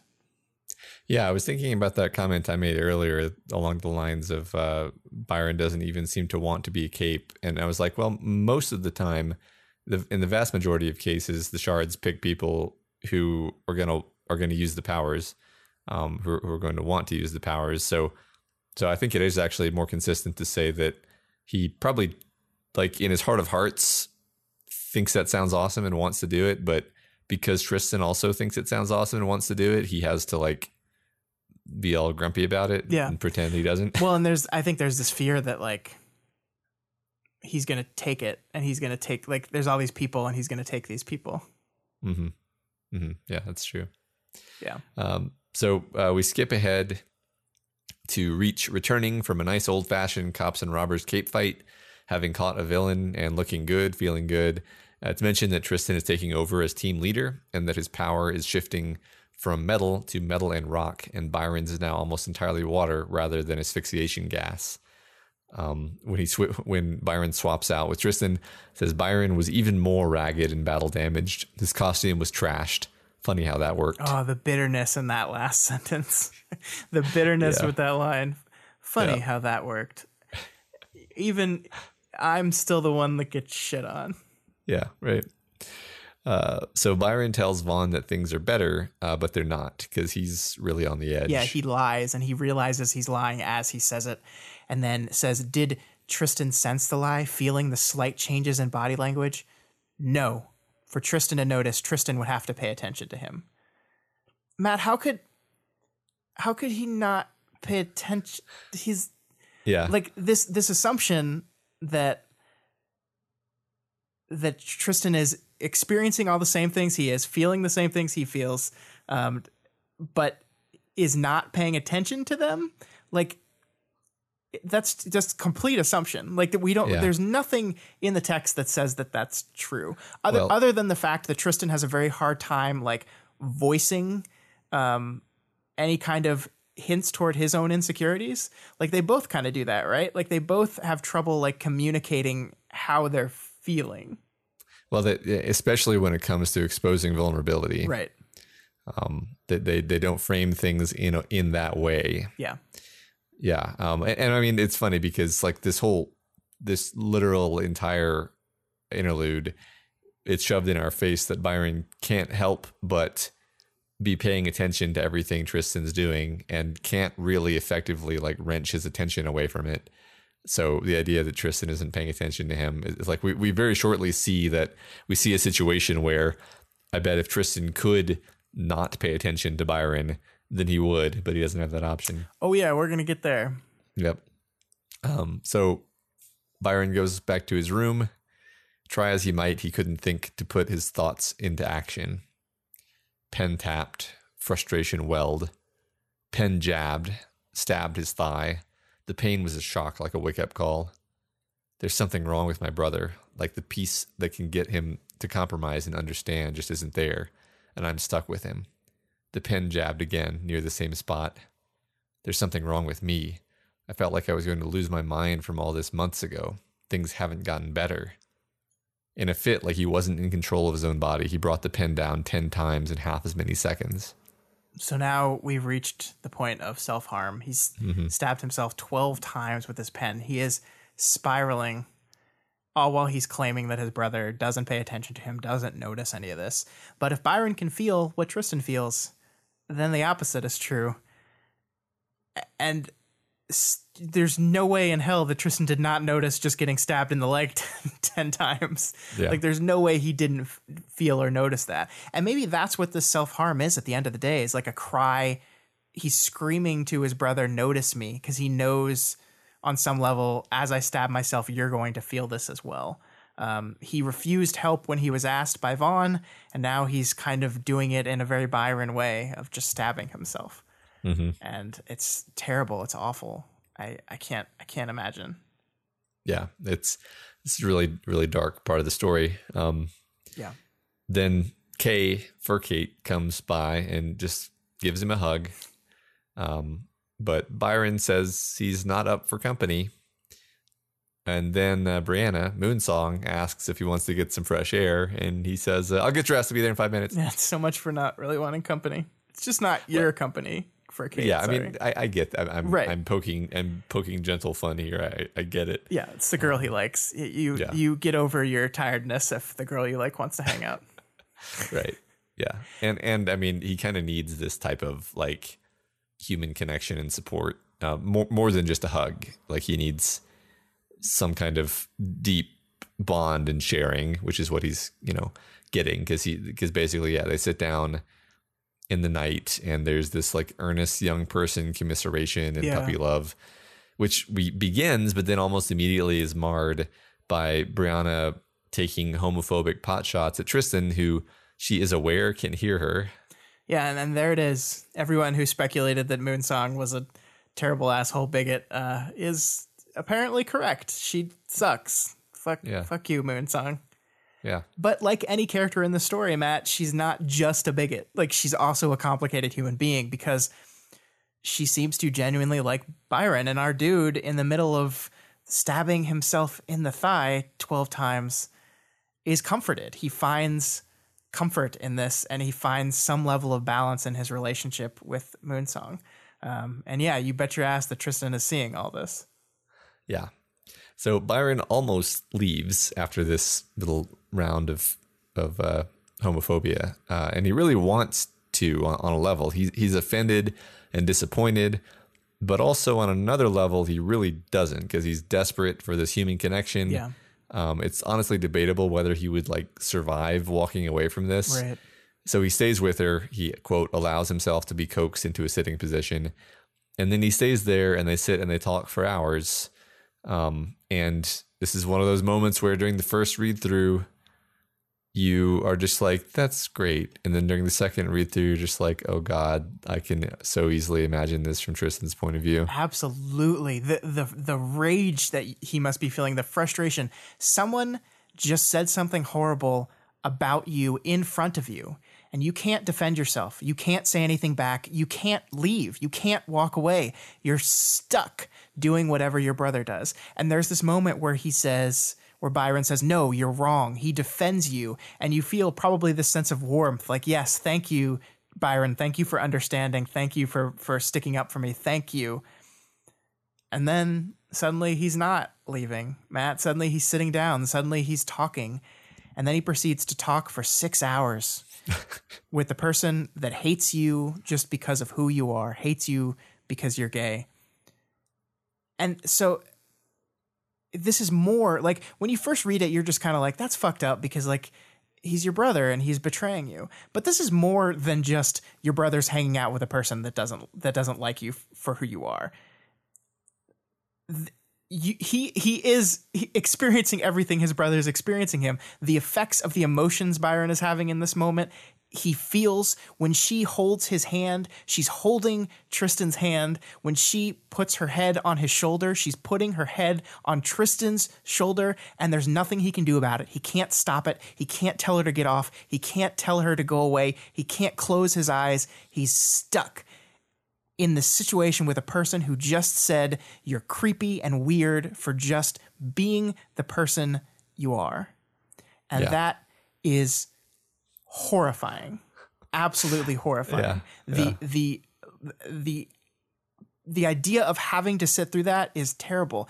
And again, from Byron's perspective, what he's doing here is trying to stick up for his brother. He he he kind of internally justifies this as this is a chance if I tell Moonsong about Tristan, if I talk to her about my brother and show her the person he is, show her th- that that he's just a normal person who te- who just has a different sexual orientation, maybe I could change her mind. Maybe I could help her see him not as this creepy thing that her homophobia paints him as. Maybe I could see him as something else. But Tristan doesn't know that. Like that's not something he's communicating to his brother. That's something he's thinking internally. And how how could Tristan know that? All Tristan knows is he's had to experience an evening date with a woman that hates him. Yeah. I mean, yeah. I mean, but and yet, like, I'm I'm still I'm still very capable of being compassionate for Byron and, and like the fact that he he he needs this. Yeah. And it's it's like really cruel to imagine like denying him this connection. Sure. And uh, I mean- it, it just sucks all around. I mean, like that's the thing is none of this is fair. None of this is fair. And Yeah, and yeah. and saying that Byron, like I would never say that Byron, you did this wrong. You shouldn't have done this. Um, yeah. but but but at the same time, you have to understand, like even even if this is what you need, you have to understand what it's doing to the other person. Yeah. Yeah. I mean, I hope people aren't hearing us as like fuck Byron because like it's actually just like oh this is It's fuck this situation. fuck it and, and like Byron is is kind of frequently full of shit in, in his internal justifications for things, but that doesn't mean he's like evil. It, it's just that's what's happening. right. Right. Yeah.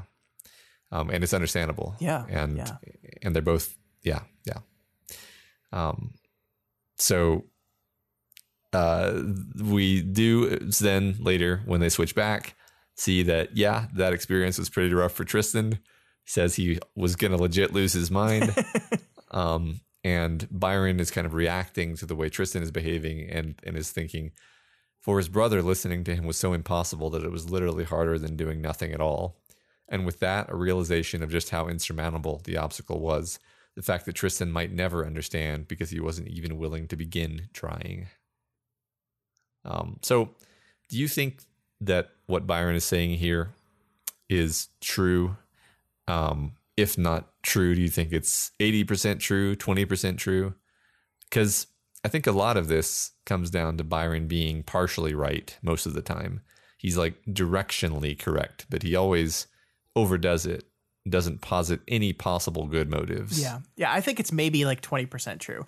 I, I have no doubt in my mind that Tristan was absolutely furious with about what Moonsong said about him.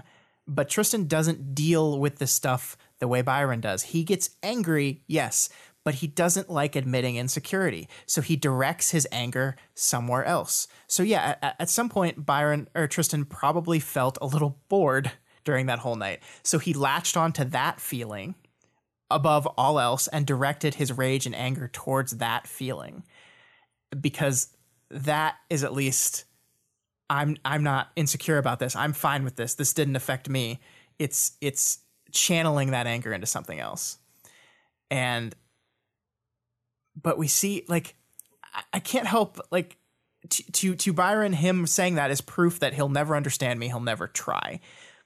But I, this this there's this part here where he says, "In the wake of last night spent with Brianna, the issue wasn't that Brianna had been homophobic. conversely, the fact that Byron had stood up for Tristan wasn't even a point of data in this moment. And it's like, what?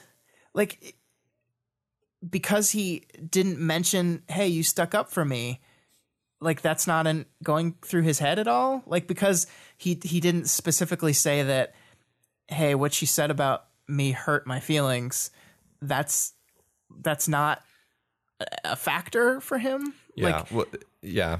I mean, Tristan says almost nothing concrete. He's, Right. he's just like, holy shit. he's just losing his mind. Yeah, yeah.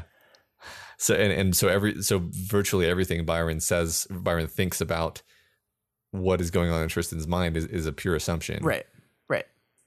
But but um, he I mean he he says he comes to a realization and has realized this and and, and he's decided 100% this 100% has to be true. And yeah, I mean they do a shitty job of communicating with each other. They do. Tristan never tells Byron the way he's feeling. But to assume then that he's feeling nothing towards you, I think is is dangerous. Yeah. Right. Yeah. I mean, I think we're going to see that that's probably not accurate Yeah, in a, in a little bit. right. Um, so yeah, so Tristan, um, in reaction, goes to a party seemingly populated by young capes almost entirely, or perhaps entirely. Yeah, and I think it's very instructive how to see how these two deal with their bad situations. Byron kind of shuts himself off and uh, stabs himself. Tristan uh, flees to where people are. He surrounds himself with people. He gets wasted. He tries to hook up with the first person he sees. Tristan is still doing a form of self harm here. It's he's still setting out to hurt himself, but it's just a, a different kind of harm. It's a much more external type. Yeah, it's it's a it's a trying to lose himself. Yeah. they're both doing a similar thing. I, I agree. Um, so I'm going to pull out. Uh, people cheered. They jostled him, and his face stretched in a smile. So whenever Tristan smiles, from Byron's point of view, his face stretches into a smile, and it's an unusual word because it's the same face Byron has, basically. But Tristan's smiles feel like a stretch for Byron. Tristan's natural smile is uncomfortable for Byron. That's God, that's such a wonderful beat. I'm so glad you pulled that out. The, the detail in that word is so wonderful, stretched. It's such a a gross negative connotation word. It's so unnatural. It's oh, I love it. I love it so Yeah. much. Right. And- a and- smile feels good, Yeah. but not the stretch does not. And it, it makes me think back to last week's discussion about when Byron said to to me a smile is just a smile. To Tristan it is something else entirely, and it Mm-hmm. opens doors for him. And yeah, uh, I love that connection. Yeah, yeah, that's cool. Yeah, so Tristan meets up with and flirts with a guy, uh, Nate Reconciliation, um, from an apparently, I guess, conservative team.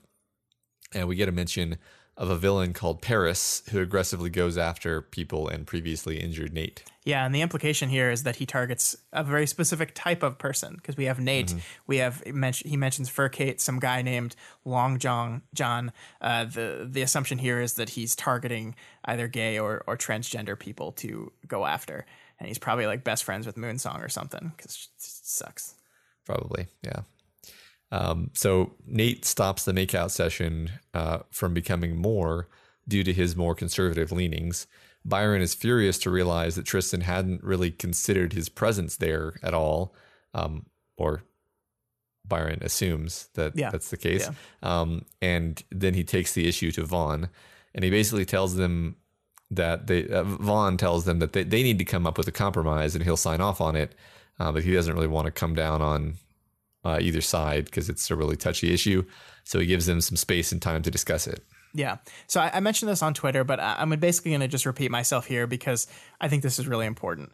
We always knew sex was going to be an issue for these two brothers, but based on what we've learned now in in what their reality is, when you're sitting in the back seat, you still feel everything the other person feels, which means that when Tristan is having sex, Byron is also basically having sex. And that means without explicitly getting Byron's consent, it's rape.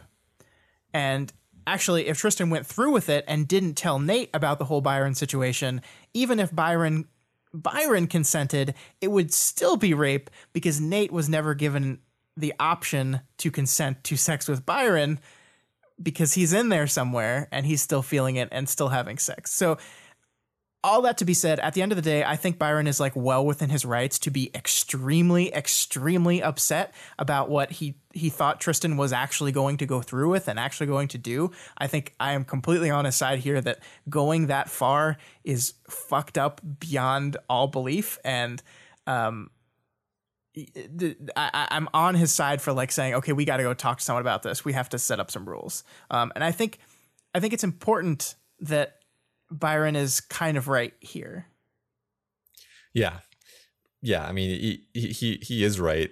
if if Tristan has a point, it's like this is just like a crushingly, devastatingly awful thing that to, to say that I right, can't right. I can't do anything like this ever. Yeah, and I think I think to to Tristan I, I think in Tristan's mind, he probably legitimately thought that he wasn't going to go through with it. Like I, I think he he legitimately said, "I'm going to stop this before it goes too far. I'm not going to do anything like that." Um, and and also, I think there's there's a difference between like passively knowing that you could never do this and having a specific rule out there that says no you will never be able to do this mm-hmm. like it's just it's just like it, it's it's been stated and it's real and you know it and and it sucks it really sucks yeah yeah i mean it kind of sucks to have rules between people it's always better to have trust right. and and and a feeling like the other person is thinking about your needs and they've both like pushed each other so far that um, they're both kind of not feeling that kind of generosity uh, at all. So yeah, um, yeah. And I think I actually really like Vaughn as kind of the mediator here because I think he captures my feelings on these two characters pretty well. So to Tristan, he says, um, Tristan says he's making a big deal out of nothing. He does this, gets unreasonable, and his response is, it doesn't sound like it's nothing to him saying you're not really paying attention to what your brother's saying but then he does yeah. the same thing on the other side to byron um, he says you can't know what tristan thinks or plans byron i think you're being a little bit unreasonable and again byron comes back with no i'm in his body he doesn't pay much attention to him. He doesn't pay much attention to me, but I pay a ton of attention to him because I have to. So I, I love that he's kind of calling them both out. He's like, "Look, guys, you're both being a little, a little unfair here." Yeah. He he uses the word un, un like I love that I actually do love that Tristan says that Byron is being unreasonable and then Vaughn uses that same word. Like he he it's almost like a, an, an admission that hey Byron, you're you are being a, a little bit unreasonable. like he's he's he's just being dismissive of your feelings and that's not right. But yeah, a little, little bit, a little bit. Yeah. Yeah, no, I, I agree. I hadn't, I hadn't, really thought too much about that, but yeah, he does make a good. He he makes a good mediator, with the exception that he refuses to really to conclude. Like he help. Yeah, yeah. Like he he's like, you guys are gonna have to figure this out, and and of course, it it resolves kind of the only way it can resolve. Um, yeah, which is which which is not really a compromise in in the sense of both parties coming to an agreement that they're both sort of happy with and sort of unhappy with. It's sort of just Byron cr- crushing Tristan's hopes and dreams. Yeah, yeah. Um, and and we have this moment. Um, Tristan is is is the one who's uh, in control, and it says his finger traced his leg at the thigh. If she makes you happier, then whatever. She can say whatever she wants about me if she keeps you in one piece. I just, I really despise the fact that you're not understanding that this is what I need to keep myself in one piece. I think this might be the most important quote of the entire chapter. And I think the subtlety with which Wildbow has kind of played his hand throughout this entire chapter is demonstrated here. Byron thinks that Tristan doesn't ever pay attention to him. He thinks he doesn't care about Byron, about what Byron wants, about what he needs, that he's so indifferent to his brother, and that every action he meaning Tristan takes is a selfish one. But here, here is him saying a selfless thing. Here is him saying, if she makes you happier, then whatever. She can say whatever she wants about me, and she if she keeps you in one piece. And you could argue, you could argue that he's saying this just to in a, in a Tristan kind of way, just to do what he does to manipulate people, to get people on his side, um, to to make to win people over. But then that that beat at the very beginning of the chapter, uh, the paragraph, Matt, he his finger traced his leg at the thigh, at the spot where Byron stabbed himself the night before. And and to me, that says everything you need to know. That says that Tristan in this moment is kind of between a, a rock and a hard place. He knows his brother is in bad shape. His brother is stabbing himself in the leg. He knows that he's on the edge, and taking away Moonsong from him would probably be enough to push him off. And he's thinking about that. He's thinking about that wound, that pain in his his thigh as he was stabbed, as he is making this decision. So if you say to me that Tristan is is truly not aware and not concerned with his brother's feelings, I look at this and I say, bullshit. I, I don't buy it. Yeah, yeah, and and I think that's Byron almost doesn't process it uh, as as meaning that right. Like he he's just like you're just you're, you're just saying that Tristan. Yeah. You know, basically, it's uh. I mean, what what he, what he says next, or it's not it's not the thing that immediately follows, but it follows close enough that it it shows kind of that Byron is not actually listening. He's not actually there to compromise because he says, Tristan, he hesitated. Tristan, I have to draw the line here. Tap out, give, accept my terms. Or I'm going to reach out to Nate and I'm going to tell him everything that I was there, that I could see him. I'm pretty sure he didn't even think that was possible because he's an actually decent human being and he would have stopped you well before if he thought of it. I will tell him and he will think you are completely and utterly fucked up which I'm pretty sure you are. And shortly after this, in a sea of doubt like watercolor color bleeding out into endless darkness, Byron countered his first real victory against his brother. Oh man, Matt, tap out. Tap out. Here we are yeah. at the end of the chapter, and Byron is still choking his brother to death. yeah. He's still right. on top of him, choking him to death begging him to tap out, to see his yeah. way of thinking, to just see that his way is the reasonable way. And all you have to do is relent and everything will be fine. Yeah. I mean, it's, it's the perfect phrasing because right. it literally means like comply or I will hurt you badly. Yeah. It, yeah. But this time Tristan can't stab him to make him stop. Byron's already done that to himself. And so Tristan's only option here is to relent, is to say, yes, you're right. Yes, you win. Um, and this idea of counting victories um, is so inherently destructive. And I'm wondering if and when we get Tristan's point of view, if we're if we're going to see him count victories this way, I kind of doubt it. I, I I don't I don't think Tristan would would do that kind of thing. And not saying he's better for it, but I just don't think it would occur to him to count victories like that. And and I just th- that sentence that in a sea of doubt like watercolor bleeding out into endless darkness byron, byron counted his first real victory against his brother. That sentence is so scary to me. Yeah. Yeah. No I, I, agree with you. I don't think tristan sees things this way yeah. i mean that's that's kind of the problem is it's a very like completely incompatible worldview actually yeah so yeah we cut to a bit later um, byron appears to be doing better He's continuing something like a relationship with Moonsong. The rules are set, reaffirmed. Uh, he's more comfortable with things. But, you know, we know how things work with Capricorn. Every win seemingly has to be at the expense of the other brother. Yeah, I, I can't help but wonder, right? Like, it's like this everything's going great. Like, yeah, I'm in like hell for half my time, but when I'm out, everything's going good. And I wonder if if you asked Tristan if everything was going great, it seems to me that all they've done is is temporarily traded who's suffering more.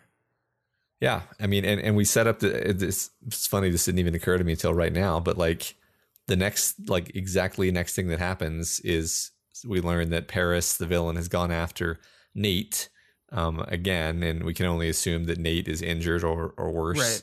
And then when Byron hands over control to Tristan, not only is he handing control over to a Tristan who's understandably pissed off that a guy that he liked has been injured, he's handing control over to a Tristan who has had who, who has just like lost and lost and lost and tried to compromise and still lost. Um, and he's just he's not just angry; he's like desperate angry. Yeah, yeah, and and it, it it nicely brings us back to where we left off with Tristan at the end of the last chapter. But but yeah, I mean, it, it shows he's he's like Tristan gets angry and he turns the focus of his anger onto something else. Like we, that, that was kind of implied by the end of the last chapter, right? We switch to Tristan and he's furious, and Goddess says, "Take that anger and channel it towards something that's useful for me." It, at the end of this chapter, the implication is he's going to take everything he's been feeling in this moment and channel it, not just his anger at what Paris has done to Nate. Obviously, that will be part of it, but his anger at everything, his anger at his life, and channel it into this guy and look, we know that he murders someone. Like, like we know Yeah. that Capricorn is responsible for the death of someone. So this is pretty clearly setting up the the the situation that's going to end in Tristan going too far. And so it's like, yeah, like nobody wins ever, ever. yeah, So uh, Byron, you count this as a victory, but it's not. It's there's everybody loses. It's a Yeah, lose lose right. situation. yeah. The cost of your victory was really, really bad. Yeah. So maybe you should have given your brother some. Yeah. Well, I mean, again, I, I sound like I'm like blaming him, but it's like, yeah, they're they're both scrabbling for something. Yeah. And it, it seems like it's always at the expense of the other. Yeah, and I don't know what a compromise between I don't want you to have sex and I want to have sex looks like. Yeah, I mean, like my thought there is like, I don't either, but that means that they need to talk it out for like many hours over the course of several days, Right. And, and come out and like brainstorm some ideas of what they would each be willing to accept the other doing. Um, but they they don't seem to have that kind of relationship at all. Yeah. and they don't seem to have anyone who's coaxing them to do that. Yeah, and, and I mean Tristan like totally shuts down in the middle of this conversation. Like Byron said, I, I forget what it exactly it is that sets Tristan off, but at one, at one point he just stops talking, and just every Yeah. time he switches, he just immediately switches back. So yeah, I mean they're not even at a place where they're able to communicate in their rare moments where they do communicate. Yeah, right, right. Whew, that was that was a long chapter, Matt. It's intense. I I'm I'm happy. I'm happy with that. I am too. I, I feel uh, so bad for both of these kids. Like it's so awful. yeah, yeah. It's worse than I even thought it would be. Yeah, a hundred times worse. I c- like. I, we had no idea. I had no idea. Like you could, Yeah. you imagine how terrible that would be, and then the reality of it is just so much worse. yeah. P- partially because they're both kind of like putting on a brave face. Yeah. Um, and most mostly Tristan. Um, and that bravado we talked about. Yeah. All right. Let's pick it pick it back up. All right. 9.8. So we're back with the team. Um, Tristan has just come out to join them. Sveta and Kenzie are much more at ease now, now that everyone is on the same page, as it were. Uh, but Vic- Victoria is much less at ease uh, with Amy there and with Tristan back, having been privy to all the not listening to Goddess that Victoria was doing. Um, and he also seems very, very pissed off. Yeah. And I want to talk about that for a little bit. Most of that talk, I think, is going to have to wait till we get to the amazing reveal at the end of this chapter. But I think this is really good setup writing. We, we've been primed to think that when Tristan gets like this, he's going to go crazy, right? Like the, the, mm-hmm. the last chapter leaves off with Byron kind of realizing that, oh my God, he's like, when I get mad, I, I store everything in until I blow. When he gets mad, he gets over mad and goes nuts. And so we're in the situation where the one guy Victoria could count on is gone now, and in his place is this person we framed as this pissed off, selfish, crazy asshole. That's what the past few chapters have have primed us for with Tristan. Tristan, but but but let's see let's let's see how it ends. Let's see Yeah. let's see uh, where that goes. See if, see if our expectations are borne out. Yeah. So uh, Sveta kind of steps in and tries to tell Amy to get lost. Um, but Goddess basically shuts everyone up and gets them on task. Uh, I love Sveta for looking out for Victoria here, even in these moments where she's not sure if she can trust her. She's still Yeah. looking out for her girl. I love Yeah. why. What I was asking is why are you here in this headquarters? Because I wanted to make sure that everyone is okay. Your being here makes things less okay. I'm speaking for your sister here because I'm sure she's trying to avoid causing issues. And it's just like Amy is just not getting it. yeah, read the room. Yeah. um, yeah, so Victoria reports that Breakthrough, uh, what Breakthrough has been up to, and Goddess fills them in on uh, what she's been doing. Apparently, Chris is off with another team hunting down one of Goddess's cluster mates, the one with the uh, power battery, which apparently Goddess does not currently have access to. Yes, interesting enough, we learned that the in the post Gold Morning hubbub, the one, uh, this one of her cluster mate like escaped and took back her power somehow, which is an interesting wrinkle in this whole thing that we weren't aware of until now. Yeah. Um, uh, I just like this note of uh, that they're mentioning Tattletale, and um, uh, uh, they say right now she's busy keeping her area of this megacity from collapsing. A cursed place, Amy says. So like, I don't think I got this on the first read, but the second time I was like, oh, the cursed place has got to be like Brockton Bay or, or New Brockton. Yeah, yeah. yeah, it really is. It really is. And part of me can't help but love Lisa for like refusing to give up on it though. I, I mm-hmm. in, in my head canon, I'm saying this is like her obsession with honoring Taylor's legacy that she just has to, she has to keep this place going and, and, and try to make it as best as it can be. And mm-hmm. I, I kind of love that. Yeah, me too. Me too. Um, yeah, but anyway, anyway, uh, Goddess wants her power battery back, so that's what's happening. Um, there's an interaction that I think is is now achieved meme status where uh, uh, they're talking about the power amplification. Natalie asks, including the brainwashing. Nothing is washed, Goddess said, her voice hard. It is aligned. Fuck her so much. Yeah. After we finish um, this podcast, I have to go align my clothes. yes. Uh, so Kenzie now reports that her trick uh, to keep teacher out has worked. Good, Goddess said. She smiled. Good work. Kenzie's legs kicked in, as she wiggled. Uh, I love Kenzie. I know. I love her so much. There's like a good chance that she's not even brain aligned anymore, Matt. This is just her doing stuff because she loves the attention and reward she's getting from Goddess. Yeah. Right. Someone appreciates me. Yeah. I'm joking, of course. Yeah. But am I? Of course.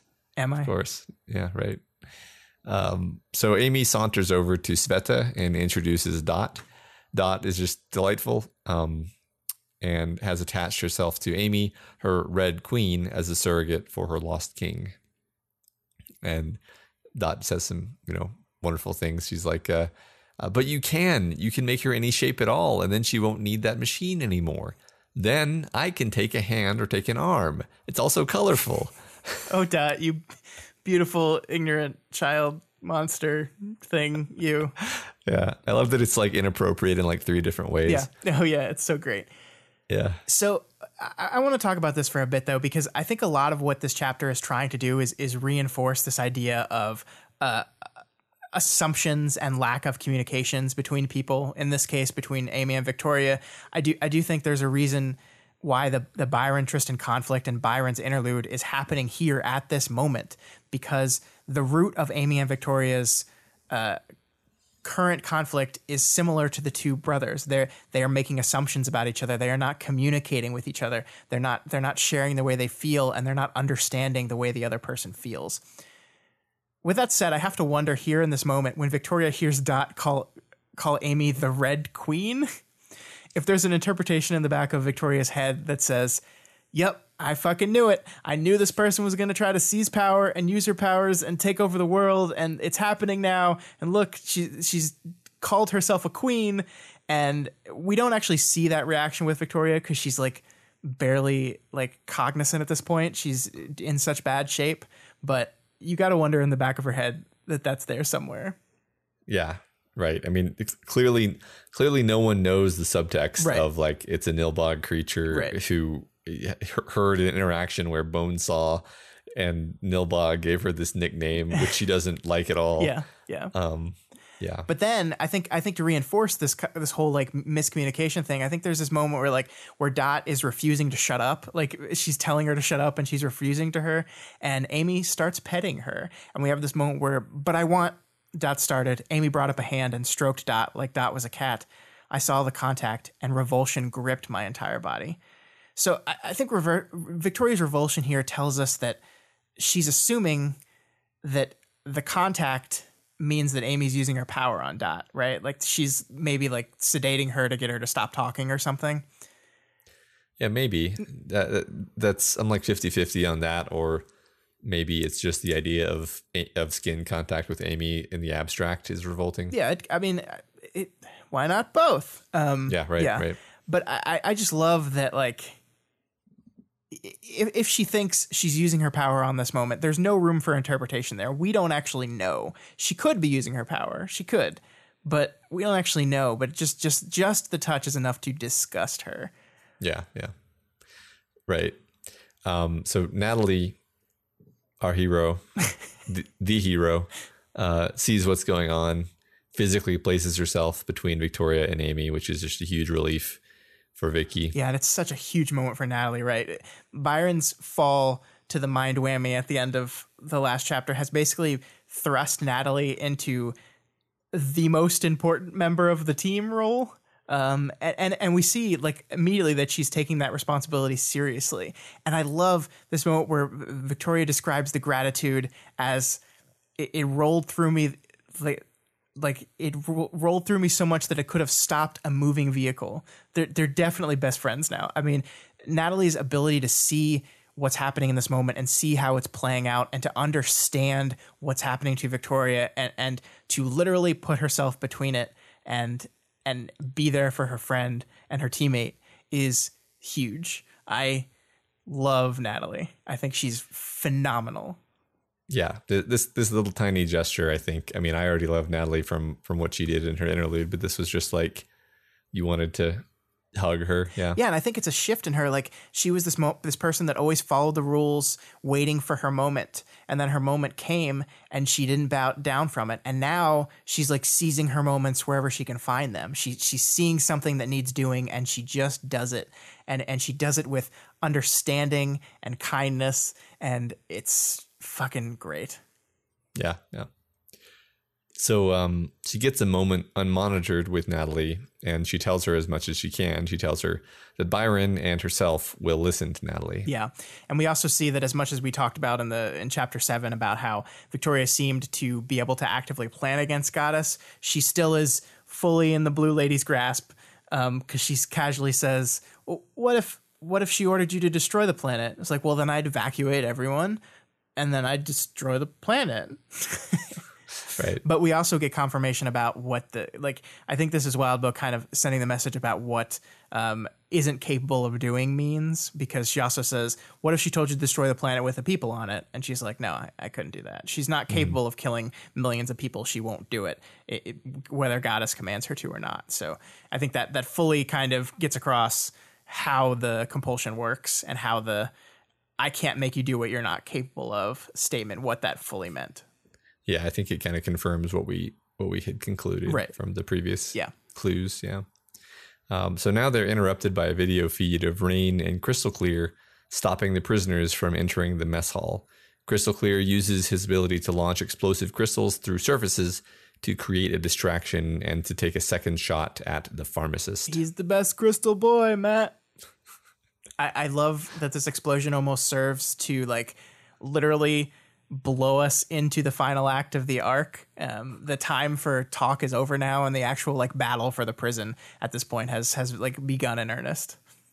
Yeah, yeah. It's it's cool to see Crystal Clear come back in this way Yeah. and, and be kind of heroic too. Yeah. So as they prepare to leave the room, somebody reaches out a hand to Victoria's shoulder. Uh, her brain doesn't register whose hand it is till it almost touches her, and then when she realizes it, she reacts with animal fight or flight, thoughtless panic, striking out with the wretch, a killing attack that only misses splattering Amy by pure chance. And then, like seconds later, Amy opens her mouth to say something, and then she goes after Amy a second time, um, only held up by Sveta's intervention. She then goes outside and lets the rain outline the wretch, which probably serves to answer Amy's confusion since we have no real reason to think that Amy would know about the nature of her force field um, or why everything just got exploded when Victoria attacked her. Yeah. Um. Oh boy, this is a lot, Matt. Let's let's break this down a little bit. So Okay. from Amy's perspective, she's probably just still trying to help, right? Like you can see in some corner of her mind, she's like, if I just touch her, then I'll be able to get rid of the mind whammy and the problems will be solved. But she still, still does not understand why this would be such a big deal, why this would upset Victoria so much. She still doesn't get it. I mean, that's that's the clear thing is here, and she continues to not get it. Like there's a moment after she leaves where Sveta says, "Give her time to leave before you go outside," and Victoria is like, it's almost like, uh, um, what about Bob? Where she's like, she won't leave. She'll never leave because leaving would be the right thing to do. She, I'm gonna open the door, and she's still gonna be there. And they go out down the fire escape, and there she fucking is still. She's still. She just almost got murdered twice, and she's still there. She, it still has not gotten through her head, and it's just like Amy, come on. Yeah, yeah. I- I, mean, but but she's so desperate for this Right. this, this connection, know, and yeah. and in denial about well, yeah, in denial slash doesn't just hasn't really been explained Right. what exactly is going on. But I also wanted to talk about how like Sveta just like saved her friend's life because he, she prevented Victoria from becoming a, a murderer. Because I mean, there's no way Victoria does not regret this after. Like, right? Like she kills Amy here. It's probably gonna Yeah. feel good in the moment. No way it doesn't lead her down a terrible spiraling path like in the future. Like Yeah, yeah, but I, I love when Sveta calls her back by by focusing on the mission. I mean, look at how this look at this. You'll be happier if you stop here, Sveta said. We have a mission. The mission. Do what's lawful. Do what's right. When neither are clear, reach out for help. The law and right aren't in the prison right now. They needed help. Okay, I said, absolutely. This is almost inhuman. It's almost robotic. It's like she's so flushed out of emotions. Like like she, she's like so much has happened and her brain is so overloaded with everything that's happening right now that her response is like so like stilted and uh, emotionless and it's just it's just like heartbreaking to see how bad she is right now. yeah. Interesting. I, I like that interpretation of her absolutely as being like a desperate grabbing onto the life preserver Right. of of like oh a, a mission yes Yes. yes thank you Yeah. um life preserver i noticed that i'm really going for those swimming and drowning Yeah, you're loving those water today. metaphors, Matt. yeah yeah well it's not my fault um yeah so um i, I just like in passing that uh um dot has been sitting in kenzie's arms during uh the big fracas Yeah. situation I guess she just decided they would be friends now. yeah and right. and yes, they are. Yep. Um, so they're outside. Victoria's looking at Amy um, very imposingly. I saw moisture on her face that wasn't rain. Like the two and a half words she'd spoken, it was almost enough to provoke me again. I felt outraged seeing that. I knew I wasn't being rational. I knew I was in shock. Like with the Master Stranger protocols, I had to recognize where I was and what I needed to do. Things divorced from instinct, biological impulses, and baser needs like fight or flight. Did you get your closure? Goddess asked. Amy turned her head to look at the woman, and I could see her eyes, bewildered, haunted, hurt. Sick burn goddess. Yeah, I know. So yeah, it's that's all it is, right? Right. It's it's so shitty. yeah. It's it's I mean, it's like it, it's basically her saying, "So this went the way you wanted it too, huh?" It, it's wonderful. And and you have to you have to hope. You have to hope in this moment that that maybe finally at last Amy gets it. Victoria has finally communicated the full extent of what Amy did to her.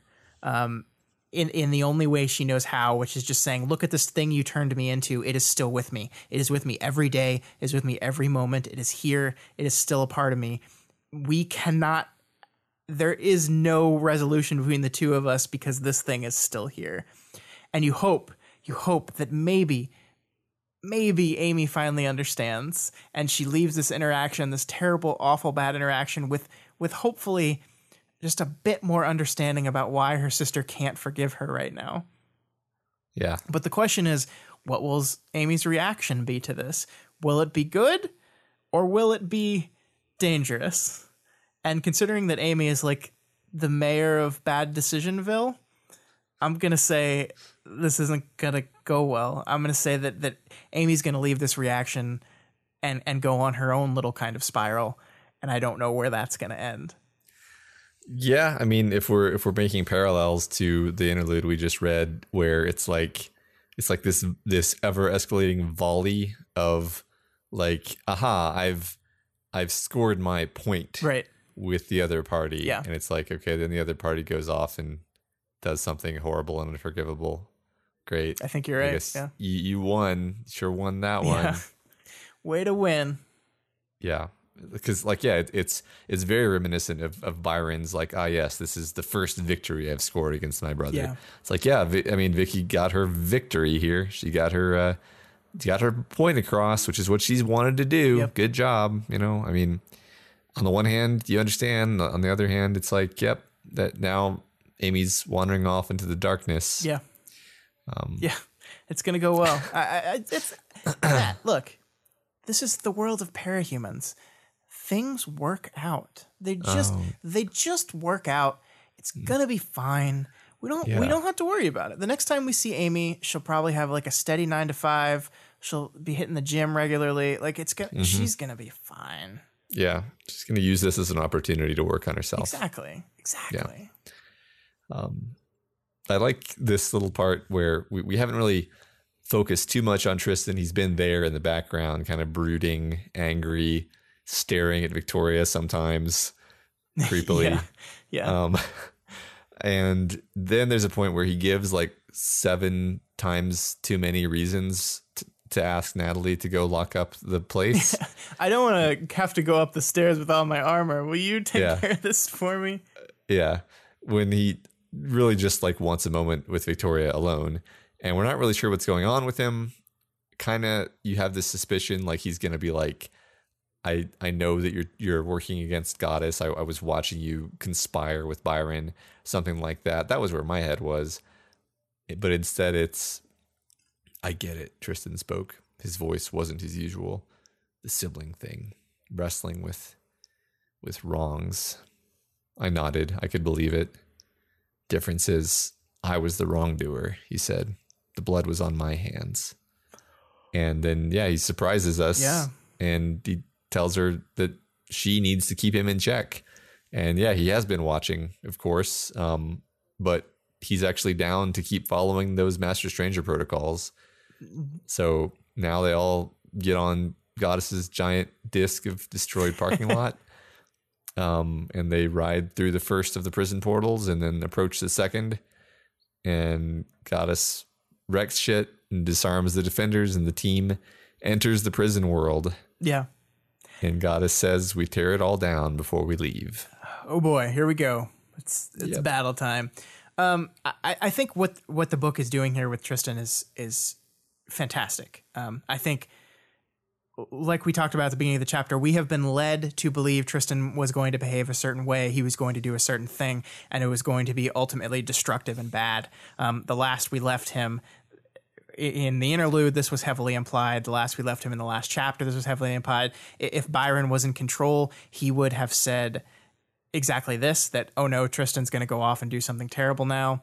But then he subverts our expectation because, again, we see a, side of Tristan that Byron does not see, a side of Tristan that um, may, maybe maybe the, him him taking responsibility for the bad things that happen is is growth that Tristan has experienced since the Byron interlude, or maybe it's just we're getting to see him from Victoria's perspective again, and not and not through Byron's lens.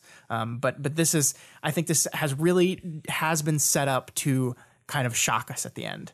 Um, we we were not primed for things to go this way. We were not primed for for to get a fuck yeah Tristan moment here, and it is a beautiful fuck yeah Tristan moment. Yeah, absolutely, absolutely. Because there there are all these moments of him again creepily staring at Victoria. You're just like, Yeah. oh no, this isn't gonna this is gonna be bad. Yeah. He's he's you know because we don't know what he did. we still don't know what he actually did. Right. So that, that that leaves it leaves a big mystery that we fill in with whatever horrible thing we want to believe about him. Yeah, yeah. Um. Yeah. This this was awesome. This is really great. Great conversation. It was a long it was a long episode, but it was a necessary length. Um, I hope, yeah. ladies and gentlemen, I don't dislike Byron.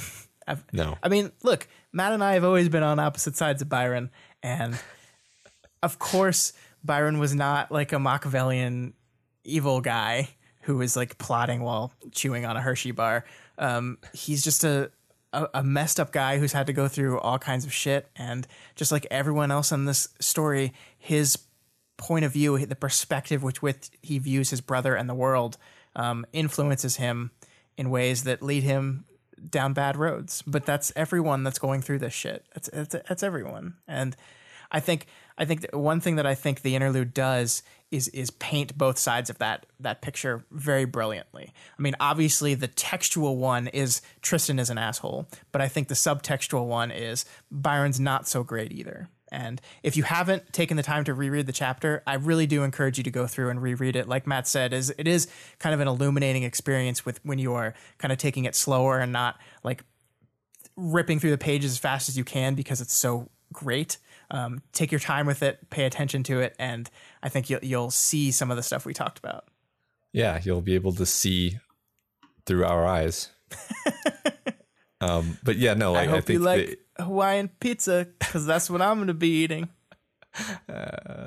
I, I mean, that this is, I think, one of like that. This is now at the top, uh, near the top of my list of Wildbow chapters for, for that exact reason. That Uh, the first, the first read through, the second read through were like completely different experiences i- in a way that that was like eye opening. Yeah. So, yeah, I, I think I think the writing is is fantastic. I mean, i- it's it's it really is next level. The the the the game that you're having to do to to keep to keep both make it clear that you're in Byron's perspective, but also leave the little clues that Byron's perspective might not be a clear one is is tough to do. It's tough to balance, and I think it mm-hmm. hits it hits it hits it perfectly. It, it really does. Mm-hmm. It, it balances those two things, and I, I I love how Wildbow balances shitty situations and people making wrong decisions.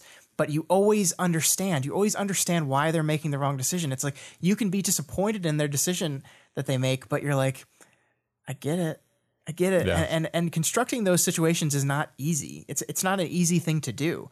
And I we keep getting them and I keep being stunned by them.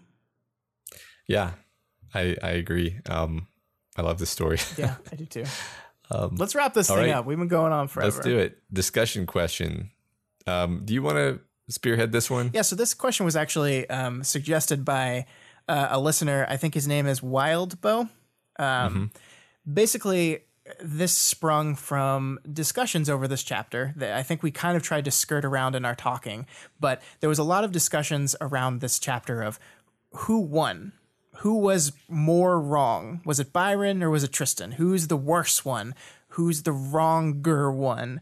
And um, I, I think the question here we want to ask is why do we as readers, and I'm putting myself in this too, I want you guys to, to just sit back and think why do we as readers feel the need to kind of gamify um, our reading experiences?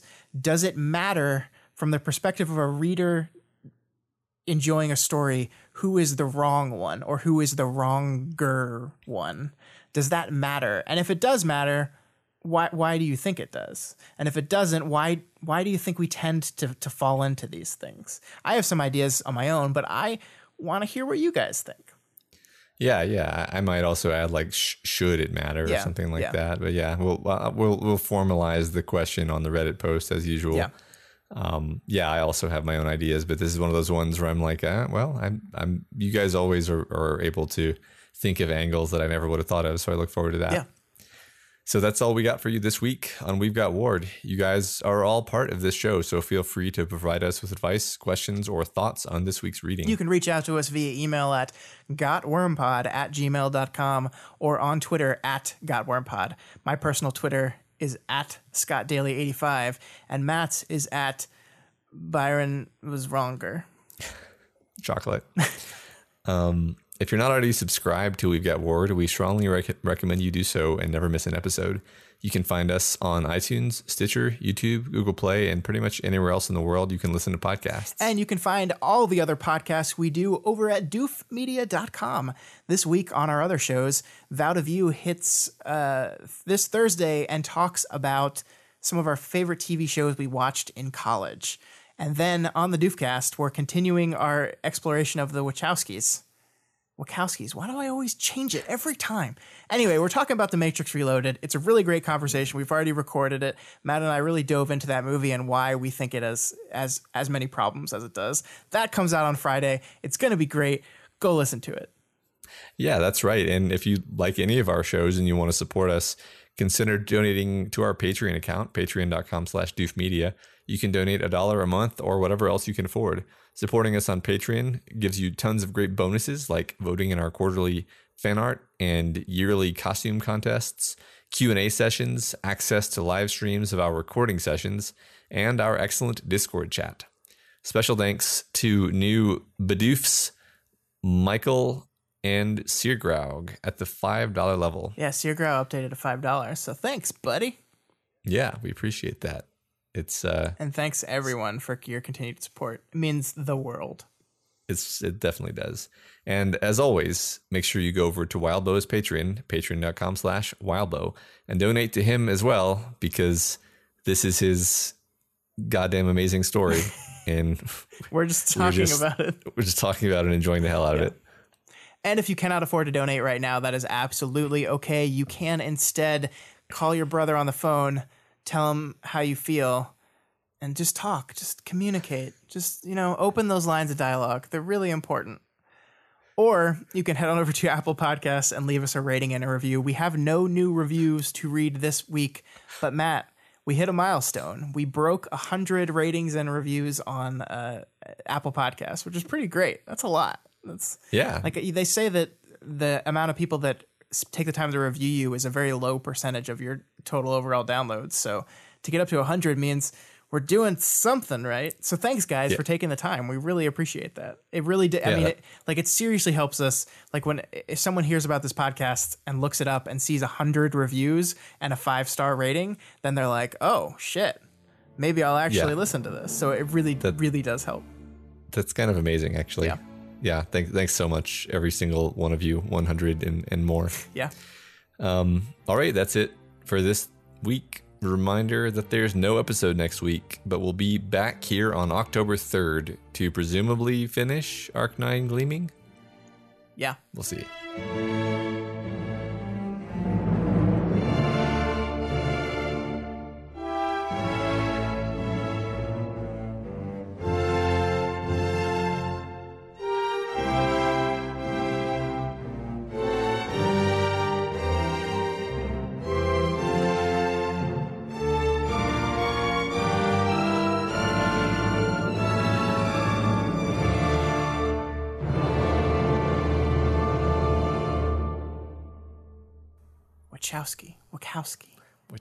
Wachowski. Wachowski. Wazowski. Where's Bowski? That's the guy from Aliens, right? Yeah, it is. I always thought I always thought he was saying, "Where's Yeah, Bowski?" where did Bowski go? Yeah, but no, on the Be- thing, it's it's weird. because he's yelling for the guy. Where's Where's Bowski?